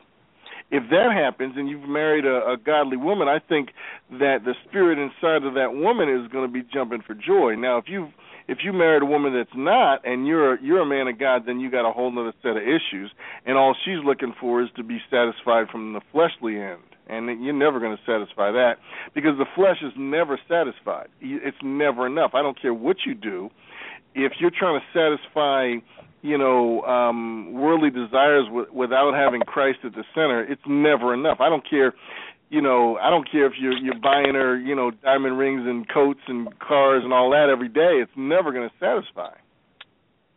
Mm. Do you do you call your wife your gift because she's a balanced wife, or is it just because simply she is your wife? Um, I call my wife my gift because I believe that God gave her to me as a gift. Okay, my wife is not perfect. All right, just like I'm not perfect. But um I believe that God gave her to me as a gift and he also gave me responsibilities um as the head of the house to make sure that certain at the end of the day I'm responsible. Okay, my wife is not responsible. I am. I'm going to answer to God for what happens in this family. That doesn't mean she doesn't have godly responsibilities, but my responsibility is because God gave me that position. Headship is not something you earn. Headship is a position that was given by God, and that's my position. Okay, and that's a position of responsibility. It's not a position of dominance. And my responsibility is for this family, and there's nothing that my wife can do to give me more or take some of that away. That was given to me by God, and I believe my responsibility is to make sure that in all areas that things are taken care of. And that even means if it comes down to me talking to my wife about things that that aren't being done right. Um mm. that need to be changed and be done in the way that God would want them to be done. And hopefully I can do that in a way that that will encourage her to to get closer to Christ instead of to to you know to fight me on those issues. Mm-hmm. Good words. Here's here's something that stresses me out a little bit, and I I know that some of you are going to disagree with what I'm about to say, um, because of just what Darren, I mean, just what Andrew said. You know, we were called to to head the ship and make sure that everything goes afloat. Um, but be, being the blame for most of the things that happen in a marriage is the thing that stresses me out the most. You know, um, when it's all my fault, no matter you know how little or how big my involvement was in the situation, it's all my fault. That's the thing that that that's given me more stress than anything. You know, I think at some point the woman has to take some responsibility for what she does or does not do in the marriage. And I know you guys are going to say, "Well, God says God puts it on you," and I hear that. I hear that a lot, but still, in all, the woman has some responsibility as well. Hey, Tony. Um, our, our president has been through all kind of crazy stuff. There's things that happen in his administration that he has absolutely no knowledge of, and and and no um, condoning of, but at the end of the day, he's responsible because he's the head. It's not fair. It's not right. But at the at the end of the day, he's responsible. Whether whatever happened in this scandal, that scandal, he's going to be held responsible. Yeah, he's the head. Example, but that's are you not responsible? Well, well, no, no, no, no, no. That's what headship is. Yeah, but, but, but now that doesn't mean the people that did something aren't aren't wrong and, and and don't don't hold some blame. But at the end of the day, the president is going to be the one that that is is ultimately held responsible for what happens in his administration. Yeah, but that doesn't mean heads aren't going to roll at the same time. Oh, Exactly. that doesn't mean that at all. And I'm not saying that it doesn't. Okay, and and our wives can step out of line, and it's our responsibility if our wife steps out of line to make sure that things get right. Now, hopefully, you do that in the in the in the privacy of your own home. You don't put her out, you know, out and shoot her in in, in the pasture. If you understand what I'm saying. Sure. It's But- our but- responsibility but- but I- as I- the head I- of the house to make sure that if our wife is stepping out of line, to make sure that we get that straight. Uh, but- if okay, your wife you- steps out of line, it's not Andrew, my Andrew, hold on, responsibility hold to straighten your wife out. Hold on, somebody But- else wants to talk. Go ahead. Okay, I, have a problem with what you're saying because you make it sound like I'm responsible for my action. I'm not responsible for anybody's action, even if I'm married to that person. Responsibility starts with me and ends with me. If I do something wrong, if I say something wrong to somebody, if I do whatever I do, I'm responsible for that. That's called responsibility, accountability. Now, if my wife decides to cheat, decide to call me name, decide to disrespect me, decide to do whatever she does, I can't be accounting responsibility of that because she made a choice to do those things. She could have made her choice, saying, "You know what? I'm not going to go there, and I'm not going to do those things." But she chose to do those things. It's like me as a husband or as a boyfriend. I chose to treat her well. I chose not to call her bad name. I chose to make her feel special every day. But if I stop doing that, and I don't do those things and everything. You can't tell to the woman, well, you know, as a woman, you are responsible. The man is not doing those things, and as a woman, suddenly you are responsible, but he's not doing those things. I would never put that on a woman. So how can you put that on a man? How well did that work for Adam? Blaming the wife. How well did that work for Adam? Hold on, hold on, hold on. One of the rules is this is not Bible study, so can we use somebody other than a Bible person? Can I? Someone can I, more. Can I Yeah, say, say can I say something that would just happen at my house a couple of days ago, a couple of weeks ago? Sure. Well, something Sure. happened uh in the morning before I got home with my wife and my daughter. And apparently uh my wife my my daughter got smart with my wife, but I didn't she didn't tell me what happened the day before. So when I came home, um I was talking to someone else that that that stays with us right now. And my wife came down and she started saying my daughter is like that because of something I did. I mean, and just I mean just talking to me very disrespectfully. And no, I wasn't in control of her talking to me disrespectfully, but and it didn't stop her from talking disrespectfully.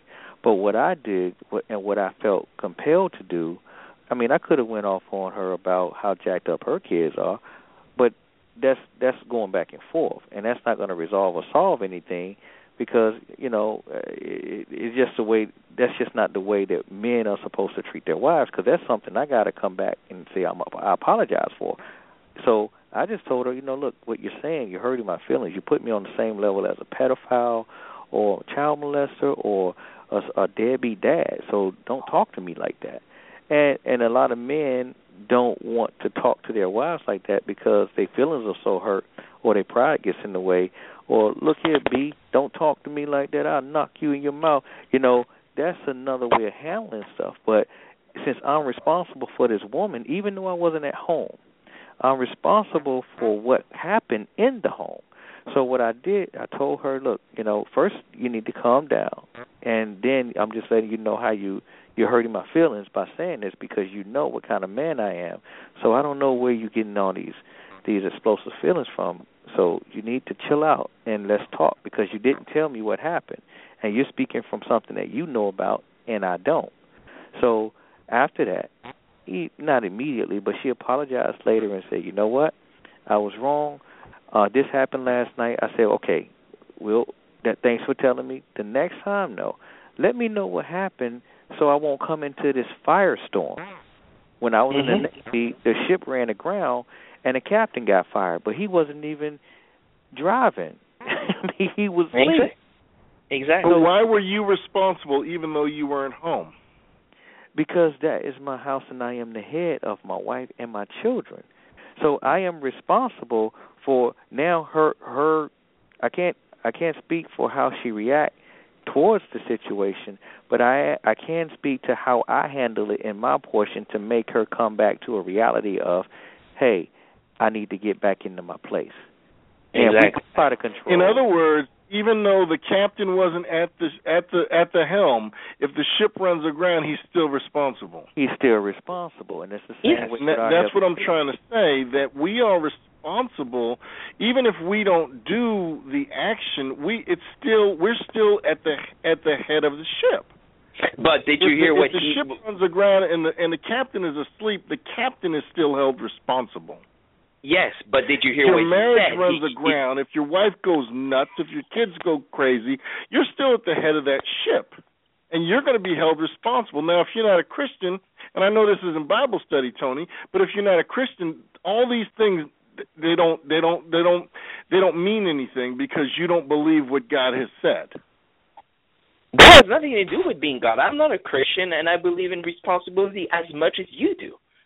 The number one talking, thing that I did, I'm just the number one statement. thing that I was brought up as a as a man was responsibility, and it has nothing to do with Christian, Muslim, or hey, atheist. Hey, Stan, he's saying he's saying even if your wife do it, you're responsible. Yes, and, and but he didn't. But he didn't listen to what he said. He also said to his wife, "Calm yourself down for your action," because his wife decided to basically try to disrespect him. But he chose to act another way. He chose as a man to say, "You know what? I could act two ways, and I could. I'm going to act more intelligent, and I'm not going to basically blast her, but I'm going to remind her as a woman, you are not going to treat me that way, also, because you took a responsibility as a woman to basically act that way. Because she, as a woman, could have said to her her husband a different way, you know, something happened. But she chose not to do. That's responsibility too. I, I Mm. think we're talking Mm. about a couple of different things because Tony Tony's initial statement, and since he's on the phone, we can verify it. I don't think Tony was talking about responsibility in God's eyes for his entire household. I think he's talking about within his household being blamed for stuff that's not his Yes. fault. Is, that is that what you mean, Tony? That's exactly what I'm talking about. But again, you know how we go to the left, so we went heavy on it, which I understand. you know, but but but to to to to Stan's point, you know, Darren still had to check his wife. Exactly. You didn't act a fool. You didn't say, "Oh," like some man who says, "Okay, it's my responsibility," and the woman can say whatever it is, but I'm still going to take it. No, no, no. You, as a man, be smart about it and say, "You know what? I'm not going to act this way," but still remind your wife, "You have to act a certain way with me too. You want me to respect you? Fine, but hey, respect has to go both ways. I respect you because you're my wife, but you got to respect me as your husband. And next time we have a problem, like you said, please don't blast me. Please come to me as your wife and calm yourself down and come to me and talk to me. Yeah, yeah. Or yeah. else He didn't walk in. Yeah, he didn't walk in saying it's my fault. I take it- it's my fault. Whatever happened is my fault. Exactly. He didn't say that. He, he didn't say that. he didn't say that. she tried to say that to him. She but, tried but, to say that the way, to him. The, the, but what I'm what I am saying, even though the things what what um what Andrew was trying to say is the things that happened, even though I was weren't there, it, I had to take responsibility for it to put it under control. Now, if I had if I have no responsibility of what happened in my house, I can care less what she's talking about. But it's still my responsibility to get the house back into control and under control, even if things took place when I weren't when I wasn't there. So yeah, it's still my Darren, is it- responsibility. I didn't I didn't come in there raising blazing and talking about it ain't my fault. Shut up or hey, don't be blaming me. I mean, I, no, that's a cop mm-hmm. out. I agree with you. That's a cop out. But you didn't do the other thing that you didn't do, and I respect you as a man. Is you didn't say to your w- wife nothing when she tried to disrespect you and put you down and saying you look at her as that, and you told her and you checked her and saying no, that's not my my my thing. Also, if you're gonna Right. treat me good, you're gonna treat me good. I'm going to Right. take responsibility for what happened in the house, but don't get it twisted as a woman Yes. that you just think that you're not going to talk to me anyway. As a man Right. too. Right. Hey hmm. Tony, what were you? gi- Give us what are you talking about? Give it, give me an example of what it is you are thinking about. No, no, no. It's You- big enough You know, that you. you know what? You know what? I'm thinking about something that you said. It's funny that you're saying this. I'm thinking about something that you said. So I want to give that that an example. So you said, right, that you feel as though you do a hundred percent, right, a hundred percent of your ability. Right. You said that earlier, right? So what Mhm. if you're doing your hundred percent of your ability, and there's still a problem? Whose fault is it? I can explain to you exactly how I deal with that. I, I have a real problem with anybody. I don't care who it is yelling at me if I'm doing the best that I can. So we already going to have a problem right there from the beginning.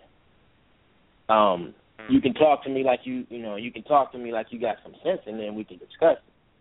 But Sure. I, I, I immediately have a have a problem if I'm trying my best and my wife has something negative to say to me about something, Mm. anything. Mm.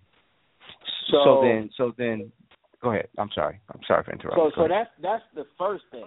So I, and then so what what you what, what what do you want to know after that? Well, see, and that and that's my point too. So if I feel as though I'm doing a hundred percent of what I can do, and I'm doing my part to the best of my ability, but yet I'm still being blamed for something else that's going on. And nothing in particular. I'm just saying something else is going on. That's what's stressing me out. Just okay, like give me an So give me an say- example. Give me an so- example of what something else is. We're just talking in general. I don't have an example for you. We're just talking in general. But I know it happens more in more marriages than than many, and I know that you also deal with it as well too, because you just said, you know, you came home to a house that was in chaos, with something that happened, and you had nothing to do with it. Right. but you accepted the blame. And she gave you the blame and said, You're at fault because this is she got this from you. Right. So if she got this from you, then her claim is legitimate. But what if she didn't? Well, I mean, when you when when uh, like I said earlier, when they speak out of emotion, every I mean, it's a, it was about twenty things at one time came from that one. I mean, twenty things that happened that didn't all happen at the, on the same night. It was just uh, a recurrence of I mean, not a recurrence, but uh, over time stuff stuff had happened, and she was bringing it all up. And I'm like, look, you having 20 different conversations in your head and you're asking me the questions and you're answering them negatively and you're answering them as if I'm saying that and I'm not and you hyping yourself up even more. So what I had to do, I just had to get all those thoughts and put them in one cup. Now, is it my fault that she holds all that stuff against whatever happened in the past? No, that's just something that she has to get over. But it, but her reaction or her responses is going to be be based off the reaction or the answers that I give her back. Now, if I react, since I am the head, she's going to follow my lead. Most of the time, she's going to follow my lead. But my point, my job is to do my job. My business is not how she treats me. My business is how I treat her. It's up to her to line up to the way I treat her. You can't keep on slapping somebody that ain't gonna fight you back. You can't keep on arguing against a brick wall. You have to maintain your course and speed, and everything else line up. If you're straight, if you're straight and narrow, then everything behind you is going to be straight and narrow. But if you're all over the place, you're going to have a problem with the rest of your Mm. tail. Mm. And is that Okay. taking responsibility? Yes, that's taking the lead and the responsibility and getting everything in order. Did I? Let's say I, I got a friend who, who, you know, his wife was, you know, molested and all these other things, and it's a high rate of guys that are married to women that were molested as children. I'm sorry to say, I gotta say that. That's number one.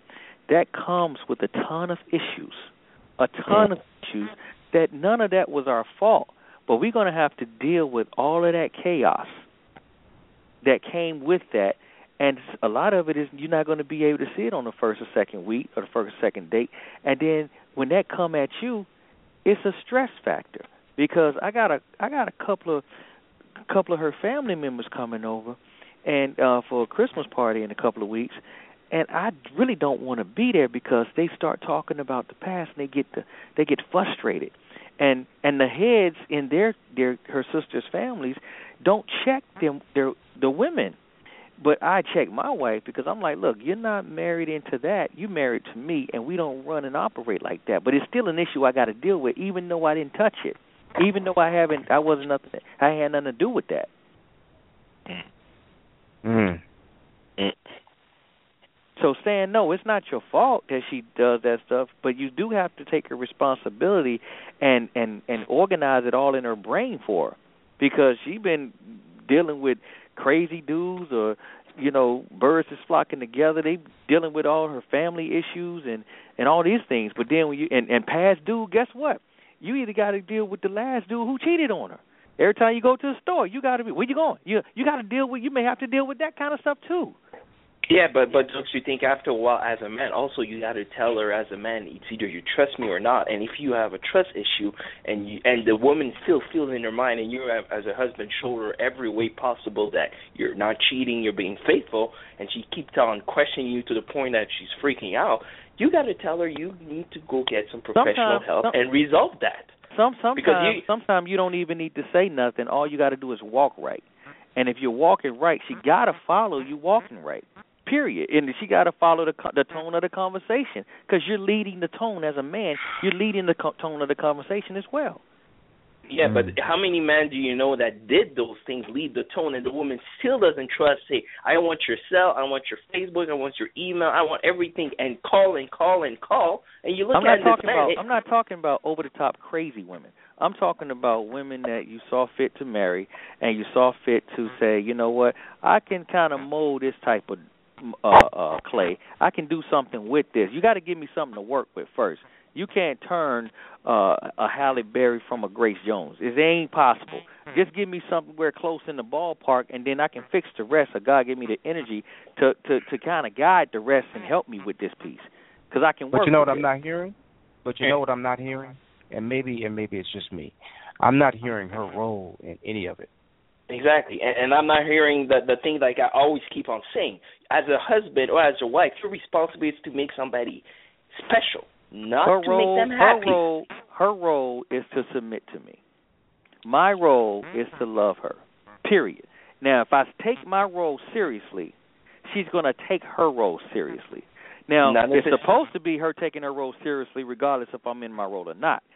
Vice versa. I'm supposed to continue to love her, even if she's not taking her role seriously.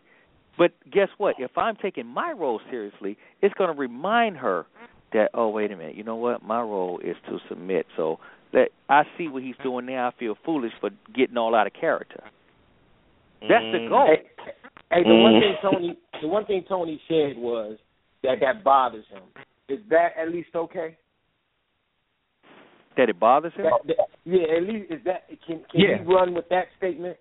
Yeah, he can run with it because that's growth when he's not bothered by it no more. After he learned how to step, you know, learn his role and then show her how to follow him, and then it's going to become less stressful. Yeah, it, heck yeah, it was stressful for me to take all those shots when she was talking that trash to me. When I know her kids is way jacked up and mine is not half as jacked up as her. I could I had a whole bunch of gun blades and and and and bullets to fire back at her, but I didn't use none of that because I love her. And if I if I operate in love, then it it lo- it's no retaliation in love. So if I'm doing it right and I'm not retaliating, then guess what? She has to line up. And even if she don't line up at the time, I can't get out of line or I can't get out of position. Okay, and I'm well, I, and, I and that's growth and development. I, I guess more more specifically, my question is: Is there anything wrong with the sta- statement for any married man? I'm sick and tired of this inconsistency. I'm sick. And, I'm sick and tired of taking the blame and her coming at me, and I ain't even done anything wrong. No, Like, there's you nothing heard wrong with that. But how many times? How many times when you say I'm sick and tired of it, but then the first thing you want to do is stop communicating? How many Mhm. times men do men don't just stop talking? You know what? The first step, the first step to me getting out of this exit route or taking this exit route is I ain't talking to her no more because she's stupid. The second step for me to, do, you know, I'm gonna get me a side piece because everything perpetuates off the last thing. If you make one step towards the enemy, you're gonna make another step towards the enemy. Yeah, but a lot of of commu- but but lo- but you have to understand a lot of husbands don't don't believe of being honest with their wife because a lot of husbands don't want to hear the wife basically yakking up and say and not having if you have a wife that trusts ho- honestly and tells you from the beginning I want our marriage to be based on honesty and the husband's going to test it and say oh yeah okay I'm going to see if you are truthful if you, You- are you- truthful and, hey and- Stan, check and- this out. Let me ask you something. Do, do you know the do you, do you know the one thing that chaps my behind every time my wife do it, and she's been doing it ever since we've been married.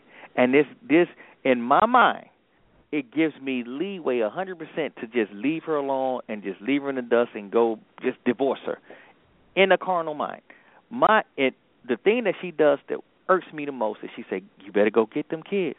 They just did A B C D D F G, and I said, "Okay." All right, I talked to them and I couldn't get them to understand and this and that, and they talked back to me. So you need to go get them before I go crazy on them. Okay, I got it.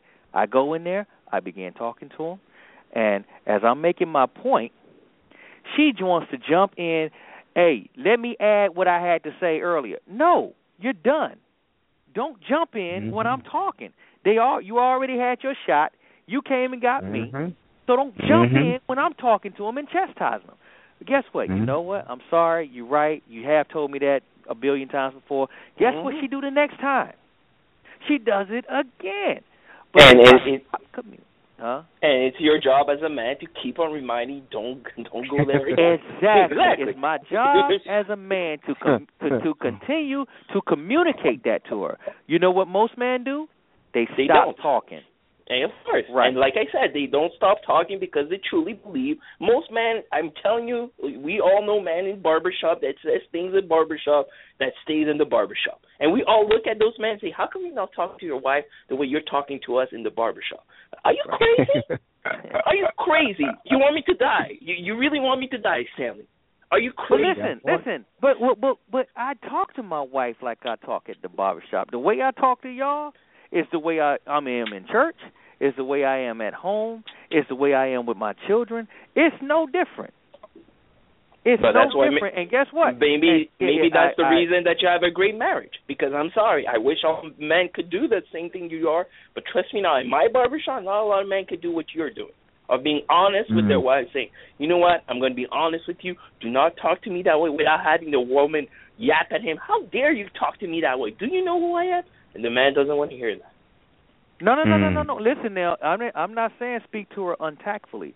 Uh, I'm saying everything has to come with respect. Now, I No, mean, with respect, and even though, even though, even though I'm pissed off and my heart is racing, I'm stressed out and I'm mad and I'm tired. I just got off for 12 hours of working. I still have to treat her with respect in what I'm saying, even though she just disrespected me. So that's what gets a woman that a man can. Well, I believe in my woman. That's what gets her that you know. Hey, I can't believe he can be calm in this in this storm. I can't believe he can be calm, and I just gave him the business. Mm. Mm, I agree that. You're supposed to be the rock of the family. Like Right. Good word. And and and and, and that's fine. And I'm gonna leave it at that. We're gonna yeah. I- I'm gonna leave it at that. I'm not even gonna challenge that because it sounds real good.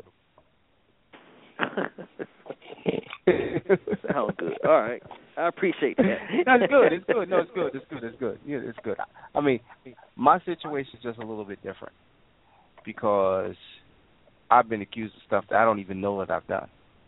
You know what I'm saying? And and I get it. At the end of the day, I just got to suck it up and just sweep it under the rug or whatever the case may be.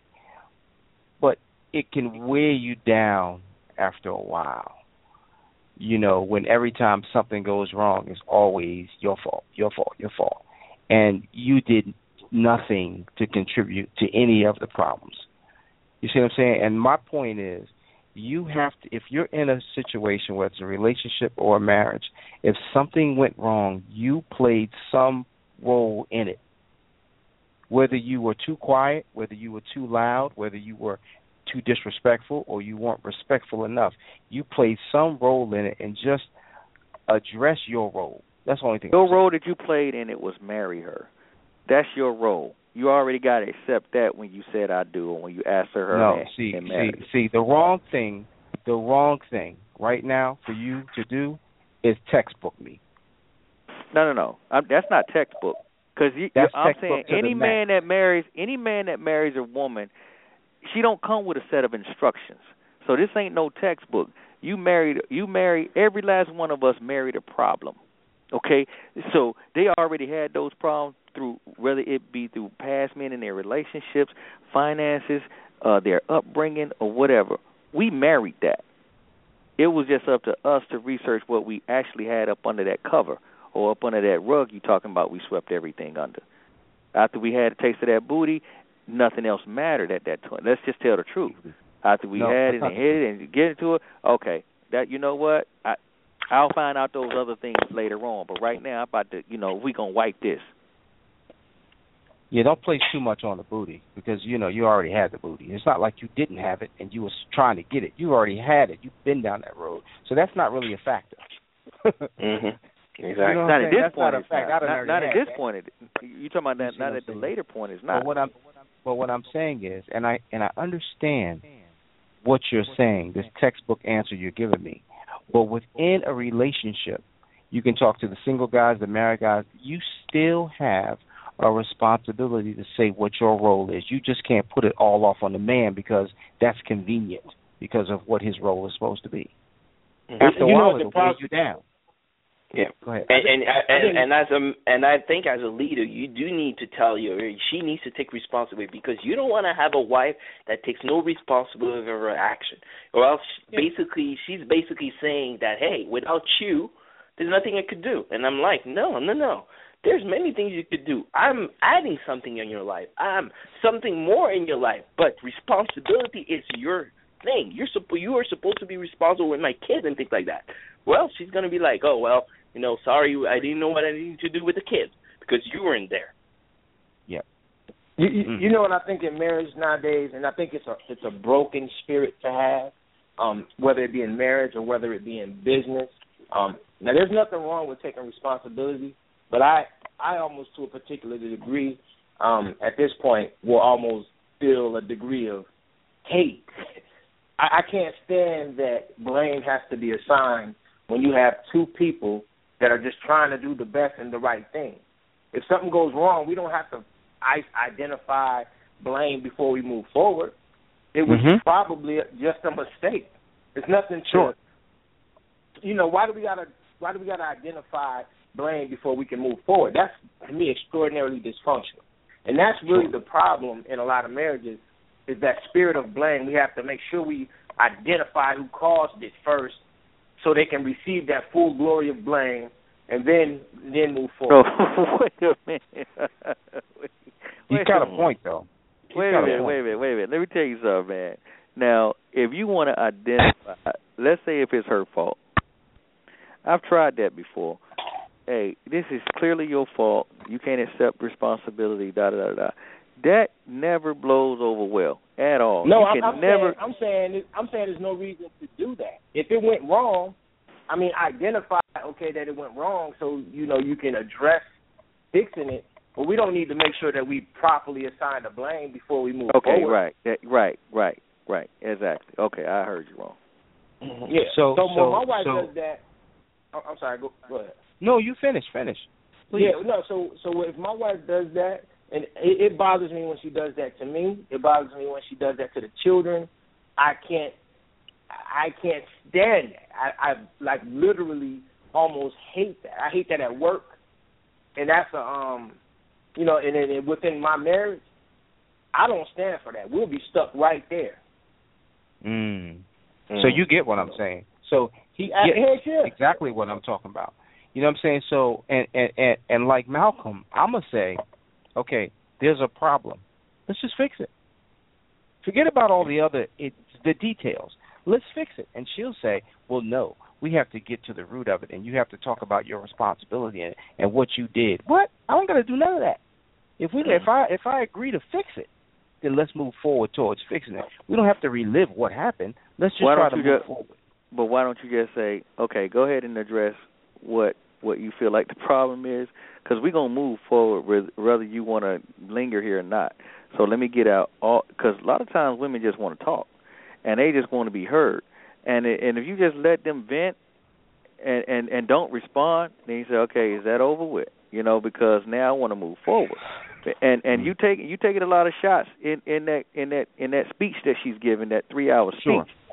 But Sure. at the same time, at the end of the day, it's really not nothing she's just saying but venting. And sometimes you just want to get it all out. And I I didn't experience that. Let let go ahead and get it out, you know, because I'm not going to tell her that I'm just not going to be a bump on a log and just going to listen to her. I'm not going to tell her that. I'm not going to say that out loud. But in actuality, I'm just really just watching her be crazy. Be, eh, or just Mhm. venting. You can go ahead and vent because I don't know what you're talking about, and you you talking about stuff that happened 20 years ago. You talking Mhm. about stuff that happened in your past relationship. You talking about them kids that I you know that I didn't have with you. Uh, you talking about everything, and then at the end of the day, I can't respond to. It's nothing I can say to fix that in your head. So I'm gonna let you keep talking until you finish, and then when you say I'm done, then I can say let's move on. Hey, check Mm. this. I can I can tell you why I don't do that or why I don't want to do that. It's because that's not the type of marriage that I want. And if I'm responsible for my marriage, I can't roll with that. You can't roll with letting her vent. No, because that's not what I Oh. want. I mean, if it's an issue, I don't need her to sit up there and spray blame all over the place because that's what she needs inside. You need to Mhm. uh, fix that. Let's not know Mhm. we bigger than that. I'm not trying to Mhm. do anything wrong within this marriage, and you're not trying to do anything wrong within this marriage. Somehow, some way, something happened, and it's just a daily event. There's no reason to make it. There's no reason to make me dislike you behind this event. Yeah, yeah, yep, yep. Yeah. And so and so I think what can be useful in that situation is if you're going to vent, make it a productive vent. Don't make it a blameful a blameful finger pointing vent. Make it a productive. Say this is what I'm going through, this is what I don't like. You know what I mean? Keep it general. This is what I don't like and this this is what I would like to see change. No, they won't. Make they won't. They won't say. They will not say that because it'll make it look like to them that they are crazy. So what to make them not crazy, it has to be a responsibility to somebody else that did that to them to make them feel that way. So that's why I call it just venting. And it ain't it ain't attached to you, it ain't attached to nothing else. It's just on her heart. She want to just talk. And this is what I learned because she told me that. Because I was trying to, she said, "Look, you are a fixer. You're trying to fix me. I don't need you to fix me. I just need you to listen." And then I was like, "But what you're saying is not wrong. It doesn't matter if it's wrong or not. Just listen." Okay, well, hold on now, hold on now. First, we're gonna get this right, because you ain't gonna talk to me like that. And then after we get that established, now I'm gonna listen to you because all you want to do is talk. So I'll just sit here and, and and and listen to you. Now, after I sit there and listen to her, it still didn't make no sense to me. But who who cares? It didn't matter to her. It was just the fact that I listened to her like she asked me to. Yeah, but don't be an accuser. And every conversation we have before we start, I say, "Okay, uh, is this a conversation or are you venting?" No, I'm just venting right now. Okay. And she's all over the place, and it's amazing because she's thinking about she's saying thirty thousand things at one time, and, and I'm just listening. I'm laughing, and and and I'm listening, and I'm laughing. I'm like, man, she is crazy, but I'm just listening. Mm. And after she finished, she's straight. So, if if anybody's got anything else on that, I want to change directions right quick.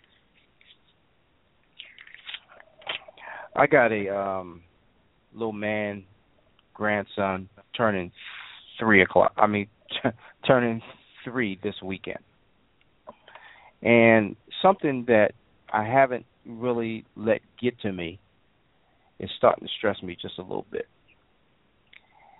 and that's the piece that we're dealing with on the police brutality thing that's going on right now.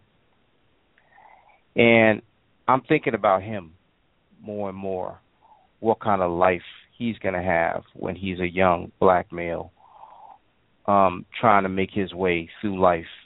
And is it going to be ready for him?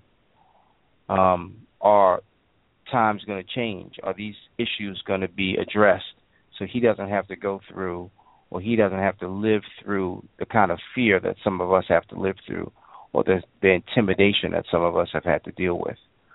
Um so that stressed me a little bit and and and I was actually thinking about going to DC um Saturday and um and marching. You know, you know, um not like protest, but you get out there with the people and you march and say, okay, well, you know, something has to change you know and and that's and again i haven't really i tried to avoid it as much as possible but when i think about a young man growing up it's stressing me a little bit am i the only one No. no. Yeah, I'll I speak think for me. Um, I, I'll speak for me, and I have a. My son is two and a half. Um, but I mean, honestly, you know, with these things that go on in our society and in our culture, um, I have no fear at all for my son. That you know, some of these things can happen to him. I see it. The, I see it similarly to um, people die in car accidents. Um, there, there are numerous ways, numerous things that can happen to us, and I try to, you know, not necessarily live in a spirit of fear. Um, but I'll say that you know these things, these unfortunate um, tragedies, what they are. Um, honestly, it, it doesn't stress me for him at all. Um, if anything, I worry more about you know, him getting snatched up on the sidewalk or something like that. Because that actually, it was an attempt on my street um, several years back, and uh, you know, my my community is uh, pretty pretty safe, you know, and uh, but literally, you know, a little girl, you know, was walking down the street from school, and you know, a van pulled up, tried to snatch her, and thankfully, you know, she got away. So, you know, if I worry at all, you know, it's about things like that. But as far as the um, incidents, you know, with uh, law enforcement, um, in my job, I actually work with law enforcement on a lot of levels. Um, they're my partner, so you know, I know there's some good guys. Uh, most of them actually are good, and it's just a handful of uh, bad apples. Um, so you know, with these events, uh, unfortunate um, events that keep occurring in our society, I, I never for a moment think about you know um, my son. However, I would teach him as my father taught me. You know, as soon as I started driving, you know how to conduct myself. You know, in the event of a traffic stop, and you know, and and and it's helped me. You know, and uh, give a quick example, and then I'll shut up.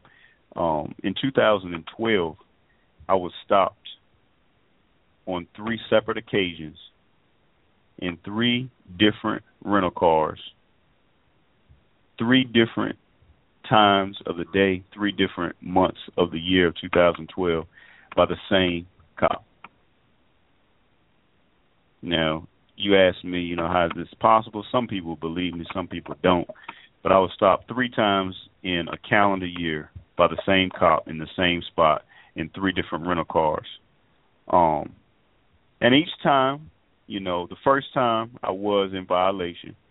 I was uh speeding and tailgating a little bit. So, you know, we talked and um, you know, again I was totally compliant, had all my license and registration, rental car paperwork out and you know, I was totally compliant. He asked me where I was going. I was going down there for work. You know, told him what I did. You know, blase blase. He asked me to get out of the car. You know, he patted my pockets a little bit. You know, he didn't really, you know, tell me to get on the ground or turn around. You know, and then I sat in the uh, passenger seat of his uh, cruiser while he ran my license. And of course, you know, I'm a square peg, so nothing came back and we proceeded to talk about you know what I do, what he does, and we laughed it off. And the second and third time, you know, when he stopped me, I mean, I literally I remembered him. Uh, I remembered our interaction for the first time, and when he rolled up on me, this you know, in the second and third time, I was not in violation. Um, I was not doing anything wrong because I was just like, you know, I, I didn't want to get stopped anymore. But you know, he stopped me, and uh, you know, the second and third time, I was like, bro, dude, you stopped me again, man. What's up? You know, that's that's that was my response to him. Like, yo, this is the second time, this is the third time, and this is a true story. But each time, fellas, um, each time, you know, um, he let me off with a verbal warning. There's no record of the stop. Um, you know, and I told my father, you know, about it.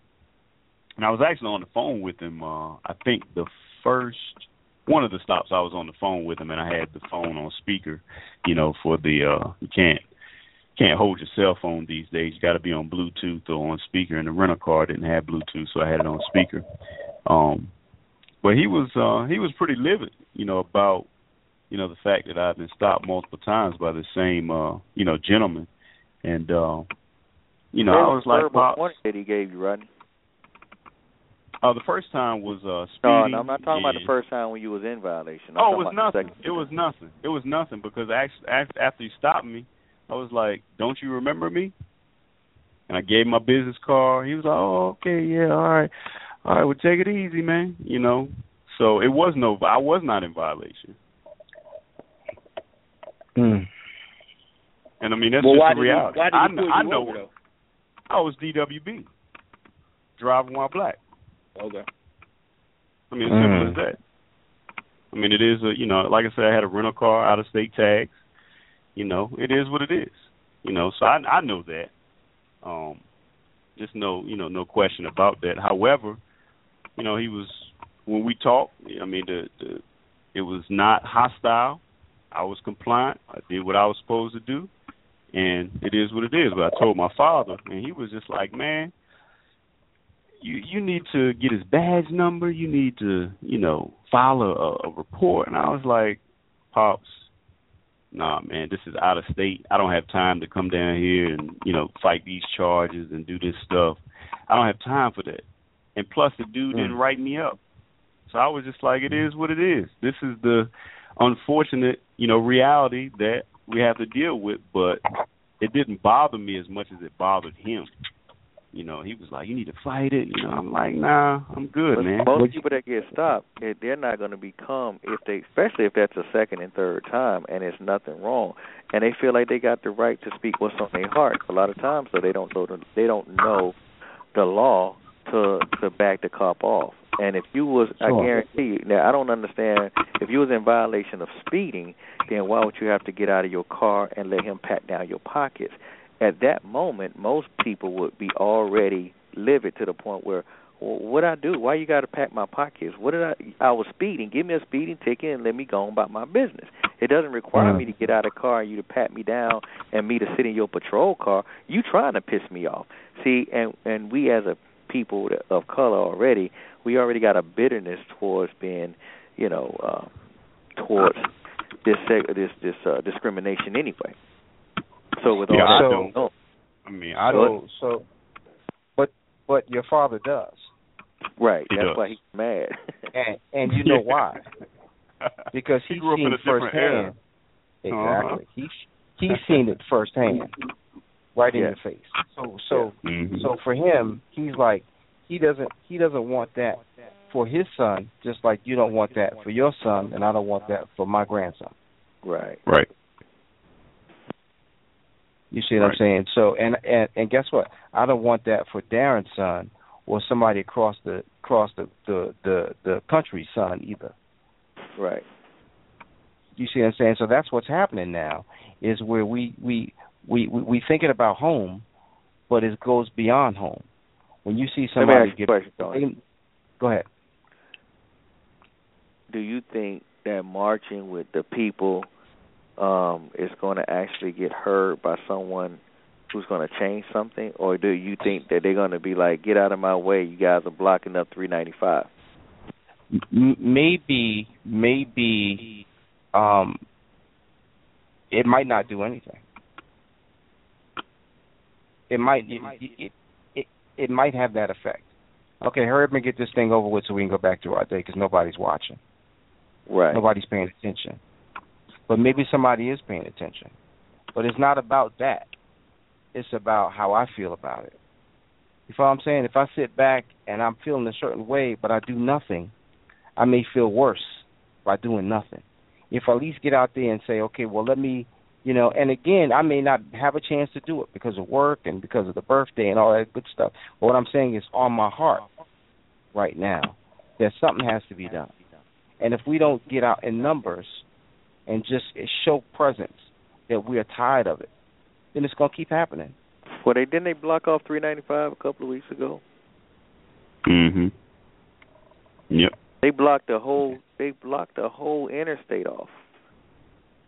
Nothing happened. Who happened. did the police and or the I'm not marchers? saying, huh? Who did it? And it's for Who- the who same purpose that you're talking about. The same The purpose. protesters. Yeah, the Protest- Oh, the yeah. Okay. Yeah. they blocked the whole. They blocked whole 395 off, and and and I've been down. I've been walking down to D.C. and I've see. I walk past the White House and people outside with signs and doing whatever they're doing, and I don't even know what they were saying. All I know is they were just a bunch of people getting arrested. And you yelling Okay, in front of the White House like the president gonna look out and say, "What are them people doing over there?" You know, I So mean, how go out here and how, talk. how do you feel?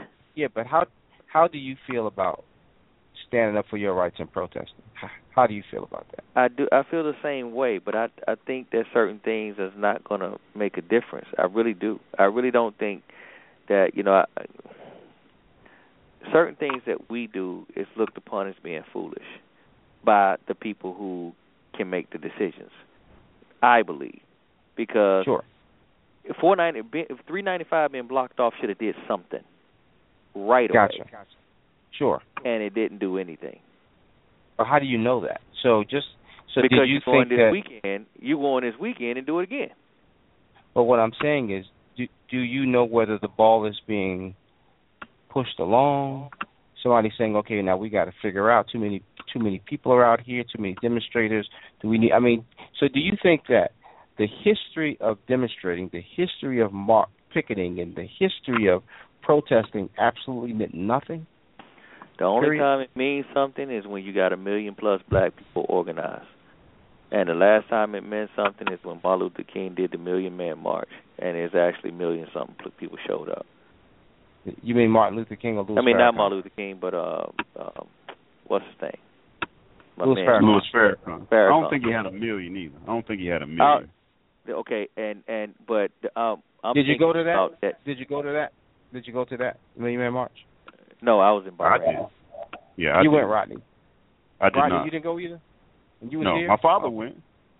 Yeah, Okay. my father went. Well, well, well. I went. I I was there the whole day, and that that that that right there. So you couldn't tell anybody about how you felt when you were there. You just had to go. That's one of them things. You know what I'm saying? But again, if we don't get out, see, if it was your son that that happened to, you'd be out there marching. Whether you thought it was going to do good or not, you would be out there trying to get it stopped so it wouldn't be the next person's son. So you got to figure out, you got to feel the way the person who who who the people who are originating this thing, what they're going through. Just like Uh, Rodney's father. Rodney's father's like, I'm sick and tired of it. Now it's my son. No, something's got to be done. You have to get the name. You got you got to get the badge number. You got to stand up. You got to fight this thing. That's what it's about. Okay, so just what- imagine if what, just imagine if nobody did anything. If everybody just went back in their house, nobody marched, nobody protested, and they said, "Hey, it's all fine and good. Don't worry about it. We're all Well, right with it." Go ahead. uh, A lot of, I, I believe our culture is bad at playing chess, and a game that we have to learn to win at is chess, and the game that they're playing is chess. So we got to get good at playing what they're playing. Now, like you said before, where's your lawyer? If my if that happened to my son, I'll be addressing the problem directly. I wouldn't be going to to, to the White House. I'll have me a, a good lawyer, and I'll make sure that I'm addressing the the, the situation in in my uh personal life because that's the only I'm I'm going after that cop who did that to my son. I'm going to the courts, I'm going to the lawyer, I'm going to go to civil court, I'm going I'm not going down to DC right now. But if y'all want to come at this courthouse where this thing is taking place, that's when it's going to have some effect outside of there. But it ain't to have no effect on blocking people who got to go to work on 395. You ain't to do nothing but piss a whole lot of people off. But listen, listen, listen. What see? Here's what I'm hearing, and here's what it's not about you. When you say, "Okay, I'm No, gonna go get a lawyer so- because it's my son," it's not. No, a, you it's said no if it was my son, you said if it was my Yes. son, what would I be doing? I would feel like compelled to do something, and I'm telling you that something that I would do is go to the courts, get my lawyer, and have a trial and make it right.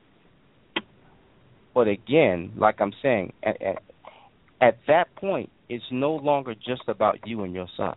Now the community gets involved, and you would want the community to get involved, wouldn't you? I would I would love for the community to show up in the courts and support me. Yes, I would, but I'm not Okay. going down on 395 to support some other cause that nobody's looking at. Well, that, that It's the the same whole cause. point in that. Yeah, the whole point of it is awareness, and if they can get it popping in every single city or every single state, then they have to be heard, and that's the objective. It's it's, it's just awareness Just at, aware. I at got this point. I got it, but I just don't. Well, my beliefs is my belief. I just don't think that Sure, sure, that's sure, the, sure, that's sure. how that's how you. I don't think that's the fix for that problem. Okay, so Well, so what, do you think? You just attacked one the the one cop that did it? No, I believe that like they did in Ferguson, it was it at that trial. It was so many people at that trial, and at each trial, at uh, and I think that it was it was like that for the ones that was just publicized, or just you know that that was um that was on TV, but we got to go to all of the ones. If if somebody gets shot over in Texas or California, the same people you know you guys came over here to support me. When I my son when I went to court with this cop and my son I'll be on my way to California to support you in the court. When it's when it's you know when it's your time to go to court with your son and then that wouldn't make that wouldn't make a difference because all these high profile situations they flooded they flooded with people so how you think it's going to make what's going to make a difference by going downtown and blocking off 395 or just marching down the street for four people they'll, they'll probably instill some level of rules, some level of checks and balances.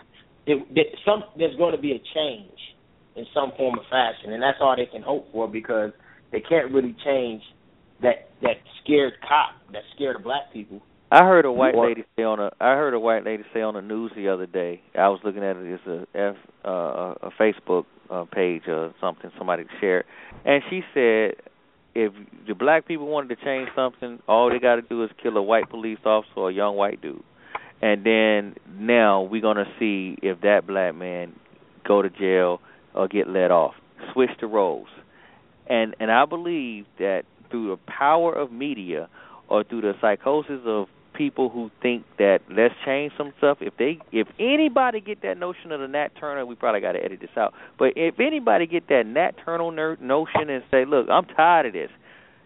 That's it's going to be some changes, but if it doesn't change through all this protesting and blocking off roads and all this, it's going to be something drastic, and it's going to be something that no one wants at that point. Now, I don't agree with it, but that's what is going. That's what a frustration is leaving certain people, especially the ones who had, you know, this this other lady. Her son just got shot. He's 12 years old. He had a toy gun, and she tried to go to see him on the street, and and they blocked her from even picking up her 12 year old son, or I think it was 10 or 12. But however, it was horrific. This this this other guy, he got shot in his driveway. We're looking in his trunk, and somebody called the police and said, I think somebody's breaking into my neighbor's car, and it was the man that lives in, and he, they shot 12 times at him, and he never had anything. So all these incidents, it's just con- continue to to pile up. It's continuing to pile up, and I don't know if protesting is going to solve any. Where's issue. it pointing to? Where, where, where, where's it pointing to? Where are all these incidents pointing to? They talk. They they're pointing to the the brutality of the people that's in uh, in authority. Yeah, thank you. Okay, so so you got you, you got a choice. You either go shoot shoot back at them, or you protest, or you do nothing. Period. And you just let the system stay the way it is because it's broken. You let the broken system stay broken. No, I don't. I, mean, I don't know about. I don't know about doing nothing because, like I say, I mean, my father taught me how to how to act. So that's you know that's what we need to be doing because, by all accounts, you know, both of the situations, no matter whether you want to talk about you know Mike Brown or Eric Garner, God bless their God rest their souls, but it started with uh an altercation or a confrontation. Sure. Sure.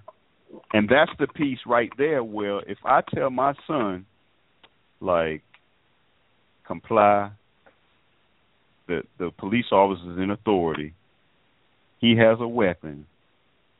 So like that's what I'm gonna teach my son, just like my father taught me. And again, three times it could have went I you know, you never know. Y'all could Well, be well, what, marching uh, for well, me. let- Ro- Rodney, well, let me ask you this: What about the black police officer just just got shot by his own fellow police officer because they thought he was a criminal? I mean, but you're gonna have That's cases like the that. The, the thing That's is that, yeah, I mean, you're gonna have we're we're we're, we're flawed humans. You know, there're gonna Yeah, be mistakes on that part. You're gonna have mistakes, you know, in uh, um, in in uh, uh, results of, of trials and these sort of things. I mean, it's, we're not perfect. So you got to realize that you know these things are not going to work themselves out to perfection 100% of the time. You're going to have errors. You have people on death row right now that you know they releasing. You see it. You see stories all the time. They're releasing folks after spending years in jail that they were the wrong person. Mhm. So it's it's, it's going to be inequities, you know, all over the place because we're flawed humans. We're not going to have perfection, you know, when it comes to our, you know, justice system. Mm. But at the minimum, like I say, I mean, what you know, going back to what we should do, like that's what I'm going to teach my son. Like you don't disrespect authority. Period. Hey, hey, Rodney, I, I'm I'm uh, well. Go ahead, because I'm gonna kind of throw a monkey wrench out there real quick. So you, oh, go ahead. Yeah, go ahead. Throw it out. Mhm. But Okay. I'm I'm in absolute agreement with with with the the line of what you just said, Rodney. And a lot to me, and, and Darren, you said you mentioned the word check.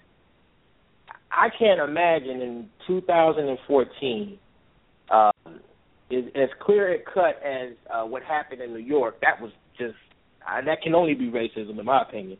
But that's not the big problem in the black community. we have way bigger problems that we can use a movement to fix than than in 2014, where majority of the country is not racist, to have a movement against racism. I personally believe that Martin Luther King and others would be offended that we're going after racism before going after our poor and uneducated and trying to get their mentality corrected. Because that's the, to me, that's the cause of this fear. I, I don't even think it's racism as much as fear of a thug. You know, fear and suspicion of a thug. We got to fix. We should fix that, and I think it would work out the the minuscule racism that still exists um, in this country. Yeah, but but again, the brother got pulled over. Mm-hmm.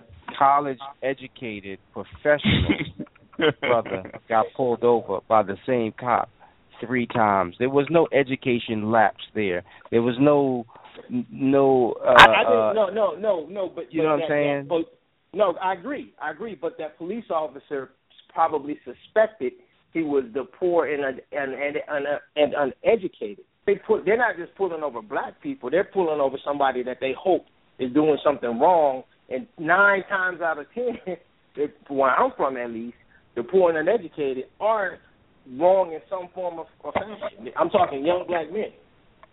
Well, They- well, that case may, I mean, and, and and again, you're right. But the last two cases, the Mhm. Brown case and the Garner case. So the Brown case, he was definitely dead wrong.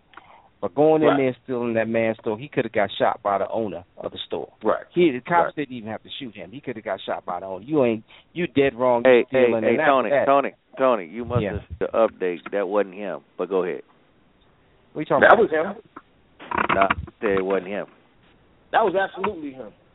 It wasn't who. Mike Brown. Okay. Okay. Well, anyway, I I think mean, it's, yeah, I think it's a The debate video- out there whether it was him or not. But you know, to your point, Okay. Tony, the altercation with the cop, they were walking in the middle of the street. Okay. Yeah, And- but again, well, let let me finish. That oh, one, go. I wasn't I wasn't stressing on the Brown one too much because I there's a lot of holes in that.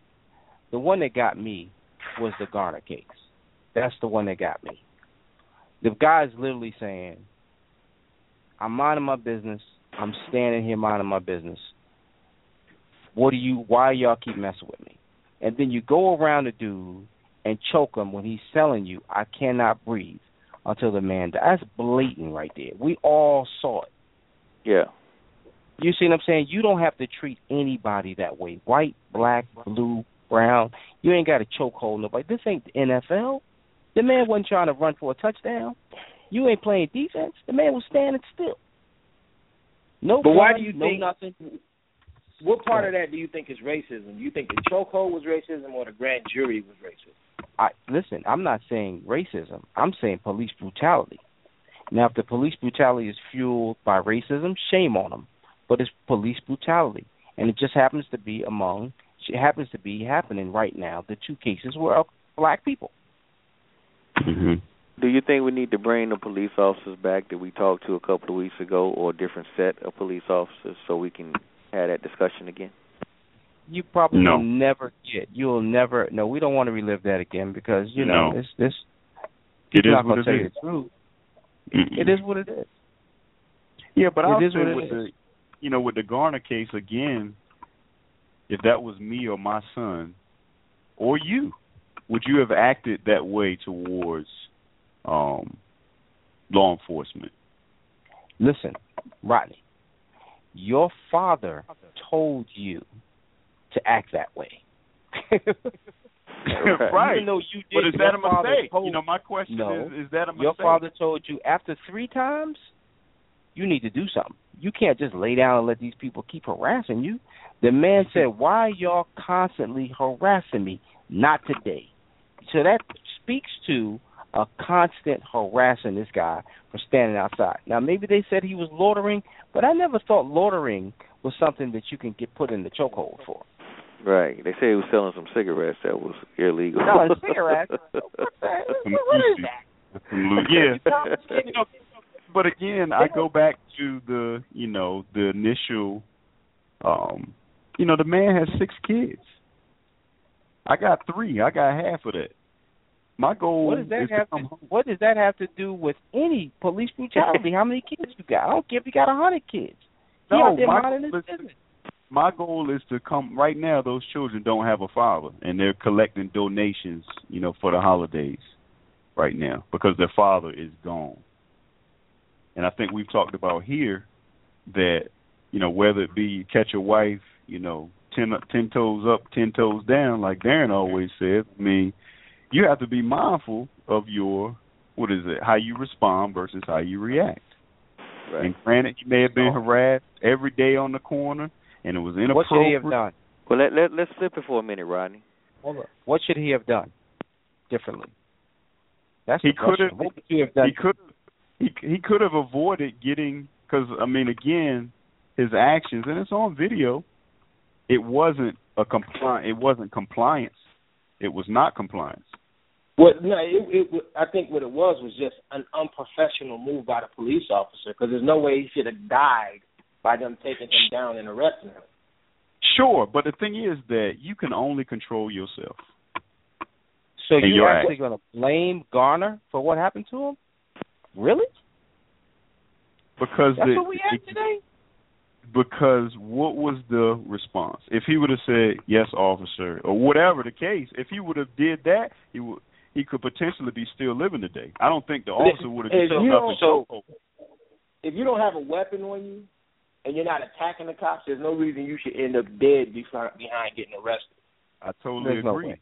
And there's no I way. totally and there's no way you should be you should be like, okay, well, you know what I'm saying, I'm gonna let y'all just keep harassing me too. No. You ain't gonna just keep harassing me because you got a badge of the gun. Hell no. Let me ask today, you a question. and, Rodney. and, and he said today ain't the day. Today is not the day. Y'all not getting me today. Period. And what was the result? Police brutality was the result. And what else? And that could have been avoided. Let me ask you. Let me ask you something, Rodney. Let me ask you something. hmm Let's flip it, and let's say that same cop pulled your wife over three different times in three different rental cars. Would your would your behavior or demeanor be the same? Yes. and and knowing that she would be in an outrage look do you my husband do something about it you mean to tell me just because it's way in north carolina that you're not going to go down there and do that for your wife or you going to sit back and say babe don't worry about it No, you think 'cause she's she going to wouldn't let be, you say that She wouldn't be um in a tizzy about Because that. it, cause, cause it would have been her fault that she got pulled over three times. No, it's just again, she was, you know, it, it's, In the it's wrong all place about at the wrong time? pretty much. Oh, so just being black while driving is the wrong place at the wrong time. It can be. So, so, so you unfortunate. was in the wrong place at the wrong time. exactly. And two, and, oh, okay. if I she wants you to do said- something about if she wants you to do something about it what would you do or you would just Well, tell I uh, mean, her if I mean, if she wanted me to do something about it, which I I really doubt, knowing her, she would probably take the same approach that I would. But if she would, then of course I would have to, you know, uh follow the protocol and, as you say, go the legal route. You know, on that. okay What difference? Hey, hey, Darren, what difference would it make what she wanted if he's the head of the house? If he's saying, "Look, baby, the best approach in this thing is for us to not hire an attorney and go back and forth to North Carolina and try to get this guy to hope the courts find him guilty of violating our civil rights in some form or fashion." As the head of the household, is he supposed to jump in that ring just because she want him to? If he's if he's making a conscious decision that this is not really worth it, it's too far away from for, from us, and and it's just not worth it. the point I'm making is, if your wife, a wife wants security, whether it be financially, or physical, or whatever type, all types of security she expecting to get from her husband. And the first thing she's gonna think that her husband is is a punk. Nothing about it. That she felt like the the cop disrespected her or What can her. you do with a police officer? Nothing. You can go Resist- there resist and do the legal. No, no, no. What I'm saying is you you gotta follow the. I'm not saying go down there and put your boxing gloves on. I'm saying go ahead and. I mean, would his perspective be the same? And saying, you know what, I got stopped three times. I might get stopped the fourth or fifth or sixth time by the same dude when I come through here. I'm not gonna do nothing about it. That's his approach on himself. I can't blame him because I probably did the same thing. But if my wife, however, was to get stopped, and that would be the same thing. She she's not going to say, "Hey, man, Rodney was able But to that's- contain himself your say, you know, that's, That's my that's wife. my se- Listen, hold on a second. You said that you was able to refrain from your from going off like the second and third time. Dude, you stopped me. This is your thir- your third time stopping me every time I come through here. Women are not going to be that. I mean, maybe they're going to be respectful because I think they're you're scared. generalizing. I think you're generalizing too much. You think I'm general? So you think a woman, a black woman, gonna be completely uh in her realm of thinking when she get pulled over by the same cop by three in, in three different rental cars, and you and she got and now she knows that she's getting pulled over because she's just black. You think that she just you well you saying that your wife is just gonna say oh okay oh okay oh okay that's what you saying. I think it's you want- selfish. I think it's Yeah, selfish. but you got y'all got to realize that I told my wife the story three times, and she did not have the same reaction as my father. But but here here here herein lies the problem. The problem is that cop is still pulling over people Yes, and in that same place pull over somebody because nobody no, Mhm. nobody stood up to him. Nobody said anything to him. You had the opportunity three times, and you let him get away. The next person's gonna let him get away, and he and that's just gonna be the norm. When I see people black and you know in this part of North Carolina, I'm just gonna pull them over and and and harass them. You know what I'm saying? We let people get away with stuff, man, because we feel as though we don't have no rights, and that's not right. We somebody got Well, to me- step up. Go ahead. Let me ask you this: Would you say that 100 percent of the people that he stops are like me, college educated, professional, doing you know Doesn't going? matter. They're he ain't black. trying to catch you. They're black. He's trying to catch. black. He looking at skin color first, and then whatever happens after that, he got his gun. He got his hand on his gun. Yep, they're black. So we you we can't talk about status. We talk about the color of their skin. You see what I'm saying? The president the president could be in that in that car, you know what I'm saying, with a hoodie on coming from playing basketball and they pulling him over. That's right. hmm Congressman Yeah. or anybody. Denzel could be in that car, you know, with a hoodie on, like again coming from the gym. He's pulling them over. They don't care. What are you doing in this rental car, sir?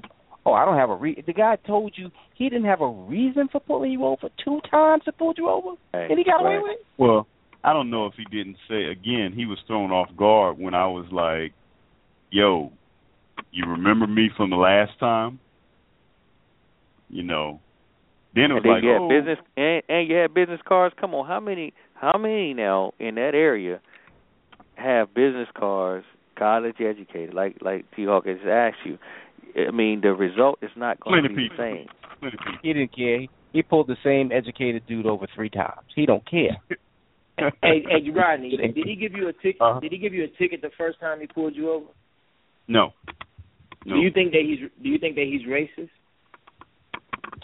Um, I I mean, I don't know. I mean, my I, I would say my interaction with him all three times was pleasant. Because you was pleasant, but anyway, go ahead. Okay, so so so, do you think that um if um Garner was white, that would have happened to him?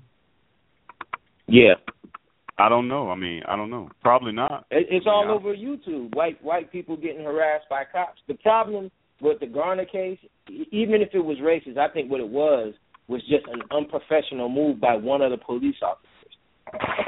Now, I think I Yeah. think the racist component of it is the grand jury didn't find him guilty, knowing knowing that was an outlawed chokehold, and it was clear that he put it on him, and it was clear that's the reason he died. I think that's where the racism kicked in.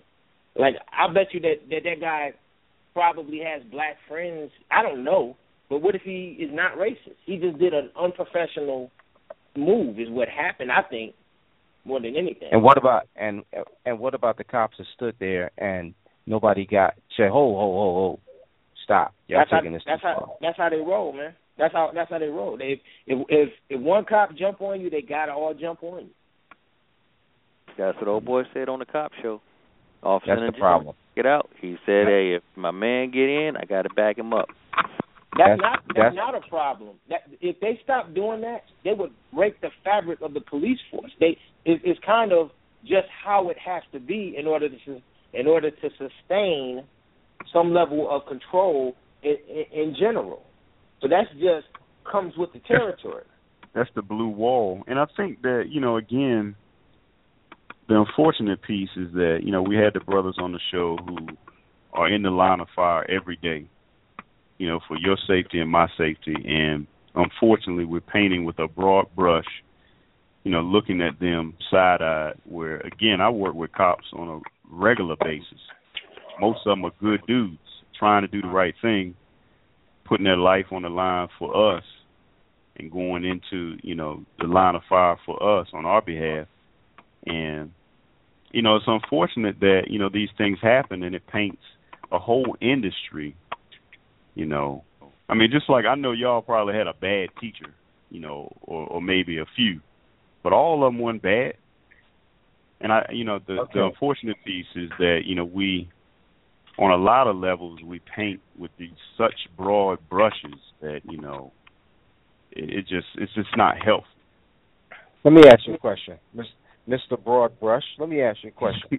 So when you're Mhm. driving down the road and you see a cop in your rearview mirror, how do you feel? I mean, like right behind you, and he's been back there for a little while. What's your feeling? Oh, I get nervous. I get nervous. Okay, so let's so so so so why should so when you say that we we we we, we brush with broad strokes, why should we have to feel nervous about somebody that's being paid to protect and serve us? Why should we feel nervous? Why should we have to live that way? When Hey, you we people, they're supposed to protect and serve. That's why they get paid. That's why they got hired.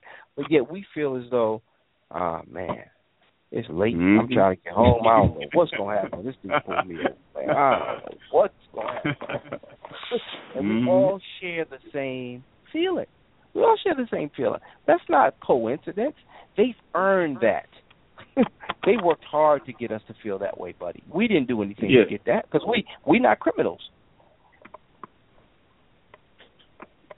We just know they have the authority of the of the of the state, the authority of of um the government, uh the backing of the government uh on their side as um public you know, public servants. But like you said, they have established the authority when they really work for us.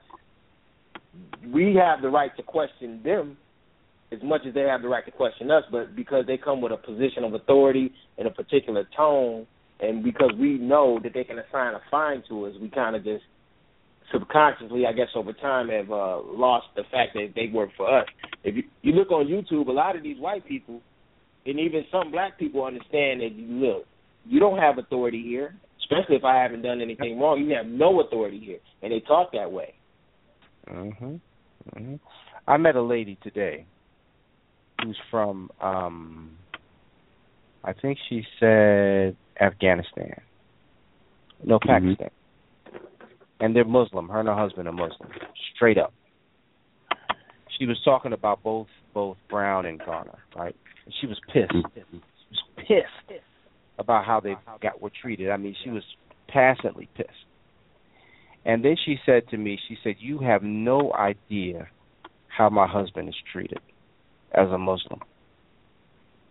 Mm-hmm. He gets pulled over and harassed all the time." She said, "If they get on a plane, it's ridiculous. They're pulling him over every time, every time.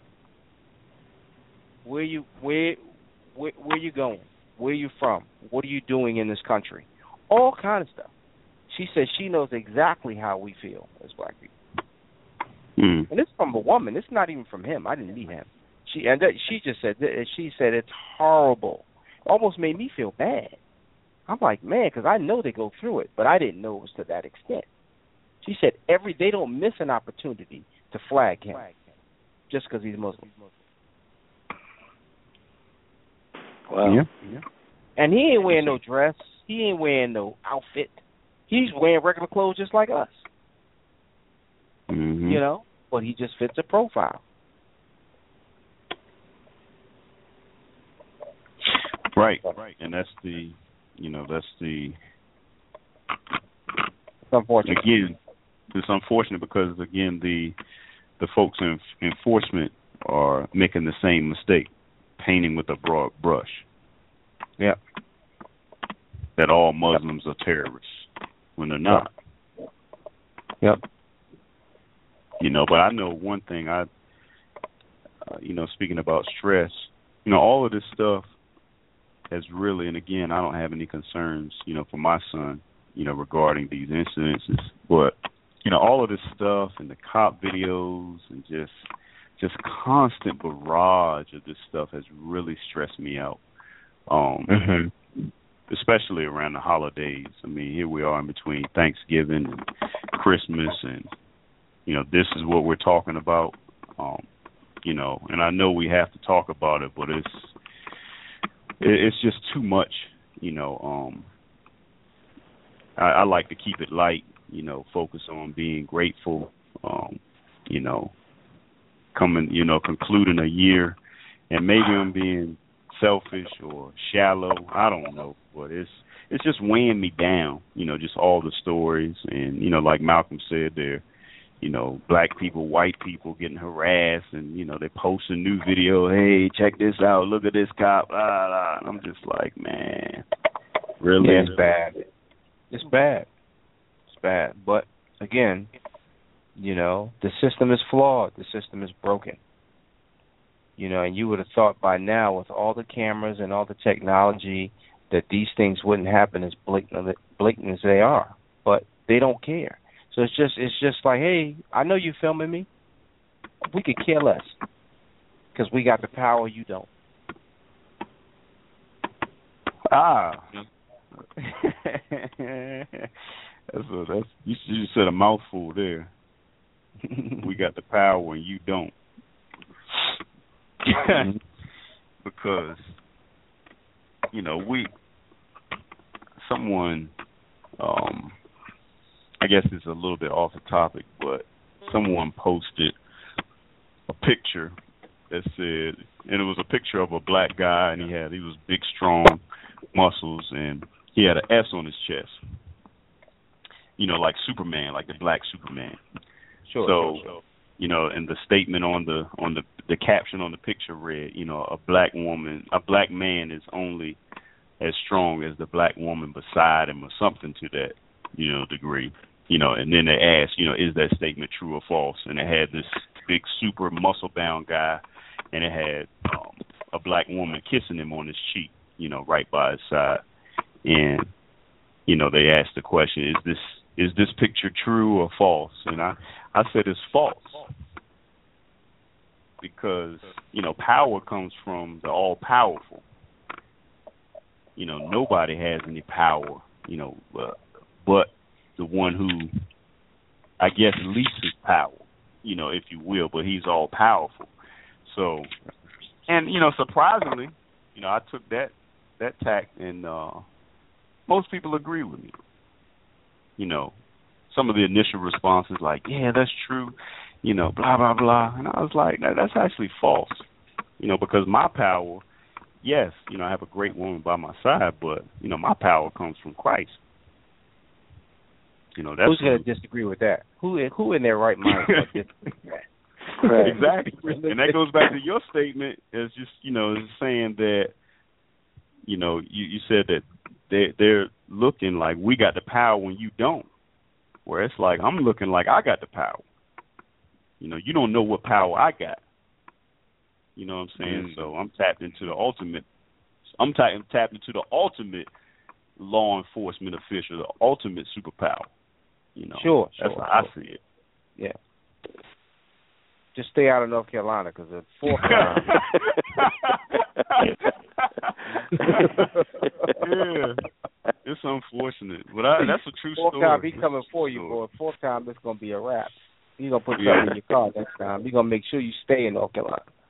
And I tell you, literally, I joke. I joke with my boss. You know, before before I got stopped the third time. Um, you know, I joked with him. I said I probably should grab a Christmas gift and take it with me so I can give this guy a Christmas gift when he stops me the third time. You know, we had a mm-hmm. little laugh about it. You know, and you know, then I get down down there. I'm like, y'all, y'all will never believe I got stopped the third time. Same guy. and I didn't have my gift like we joked about. Didn't have anything to give him. Mhm. Well, I'm glad you can laugh at that because a lot, a lot of people don't find that fi- funny. They probably would look at you as a, a Uncle Tom or whatever you want to call it because they they're like, man, what's wrong with this dude? You know, because they get harassed so much that it's it's becoming ridiculous and not funny uh, Yep. to them. And uh, and because I know I've been called one because you know I- I'm like you, Rodney. You know, let's not let's not you know get ignorant. These guys are trying to do their jobs and then i get attacked right away because i'm talking about guys who's who's uh who's design and who who whose job is to protect us or to make sure it's not a threat anywhere. And even though you're not a threat you know hey he he has to check it. That's the only way we can we can i mean even though it's not right and we we really know the reason why he's stopping us but we have to believe that he's stopping us because he feels like it's a threat. Right. I and he doesn't this. know it. You know, he doesn't know it until after the interaction. You know, Right. go ahead, Tony. I'm sorry. I will say this. I've been pulled over a few times, and every time I've been pulled over, it was for a reason. I don't think that I've ever been racially profiled, ever. I mean, they see Hmm. my tag, and and and I've never had a bad experience with a police officer. Nothing that I can talk about. You know what I Wow. mean? So so I don't have any. What I'm talking about is from what I'm seeing now, and from what I've seen. So personally, I don't have anything against any of the. I mean, I got pulled over um in Waldorf, and my my registration was dead probably six, probably four months. look, look, look, look, the registration was dead as Tupac, man. I mean, dead. And the dude said, the dude, the dude was like, "Yo, your registration is beyond dead." I had to get out of the car and look at it because I didn't believe him. Because I, you know, I got the mail and I put it somewhere. I didn't pay it. I just forgot. and the guy and, and the guy looked at my tags and he said, he said, "I see you're a Giants fan, so I'm gonna let you go." I said, Mm. "Yeah." I, I, I said, "Man, I'm gonna go take care of this right now," which I did because I need my car for work. You know what I mean? But right. Mhm. you know what I mean? He could have got. He could have done. He could have impounded my car. He could have done every anything. He was a white guy. whatever. Gave you, yeah. He could have gave me a five hundred dollar ticket, whatever it is. He was like, "Nah, man, go ahead, roll." You know what I mean? So I've been pulled every time I've been pulled over. I, just like Rodney said, I've been cordial. Hey, how are how are you, officer? What's going on? Was I speed? They said, yeah, you Yeah. speed. You got a brake light out. When I had a brake light out, guy pulled me over. He said, look, here's a warning. Go get the brake light fixed. Take it to the state trooper's office once you get it fixed, and you're done. You know what I mean? So I've never had an issue. So it might not be as much where here where I live at, you know. Mhm. But again, to Rodney's point, you have to be cordial because they are doing their job. So, Right. and there are police officers that do their job. They're not out to profile you. They're not out to get you. We ain't talking Yeah. about them. We talking about Yep. the ones that are out to get you. Need something needs to be done. And the ones that are out to get you are the ones that's going to do wrong. They're going to put you in that chokehold that's illegal. They're going to put stuff in your car. They're going to pull you over three, four times in the same place. Those are the ones that need to be corrected. Period. Yeah, and I'll say, you know, I'll say this, you know, regarding the protest, you know, I would, you know, commend you, you know, to, you know, to do that, um, you know, because I'm all about if you're passionate about something, you know, show your support, you know, and and I'm not, I'm not one to say, you know, do it this way or do it that way, you know, do it whatever way you feel would you know would show your support and um you know so I mean if, if that's what you want to do you know hey uh, you know I'm I'm all about you know friendly protests or whatever you know whatever you got to do to get your message across hey do it you know and and you know maybe something will come out you know about it um afterwards hopefully You never you, you never, never know. know. you never you know. never know you know. But as far as you know, burning down stuff and looting, oh hell no, that was yeah wrong. no. yeah that that's was wrong wrong thing to do. That Yep. was the wrong thing to do. And you know, regardless, I understand why they did it, but it was the wrong way to go about it. Because that's when you actually, that's when it works against you.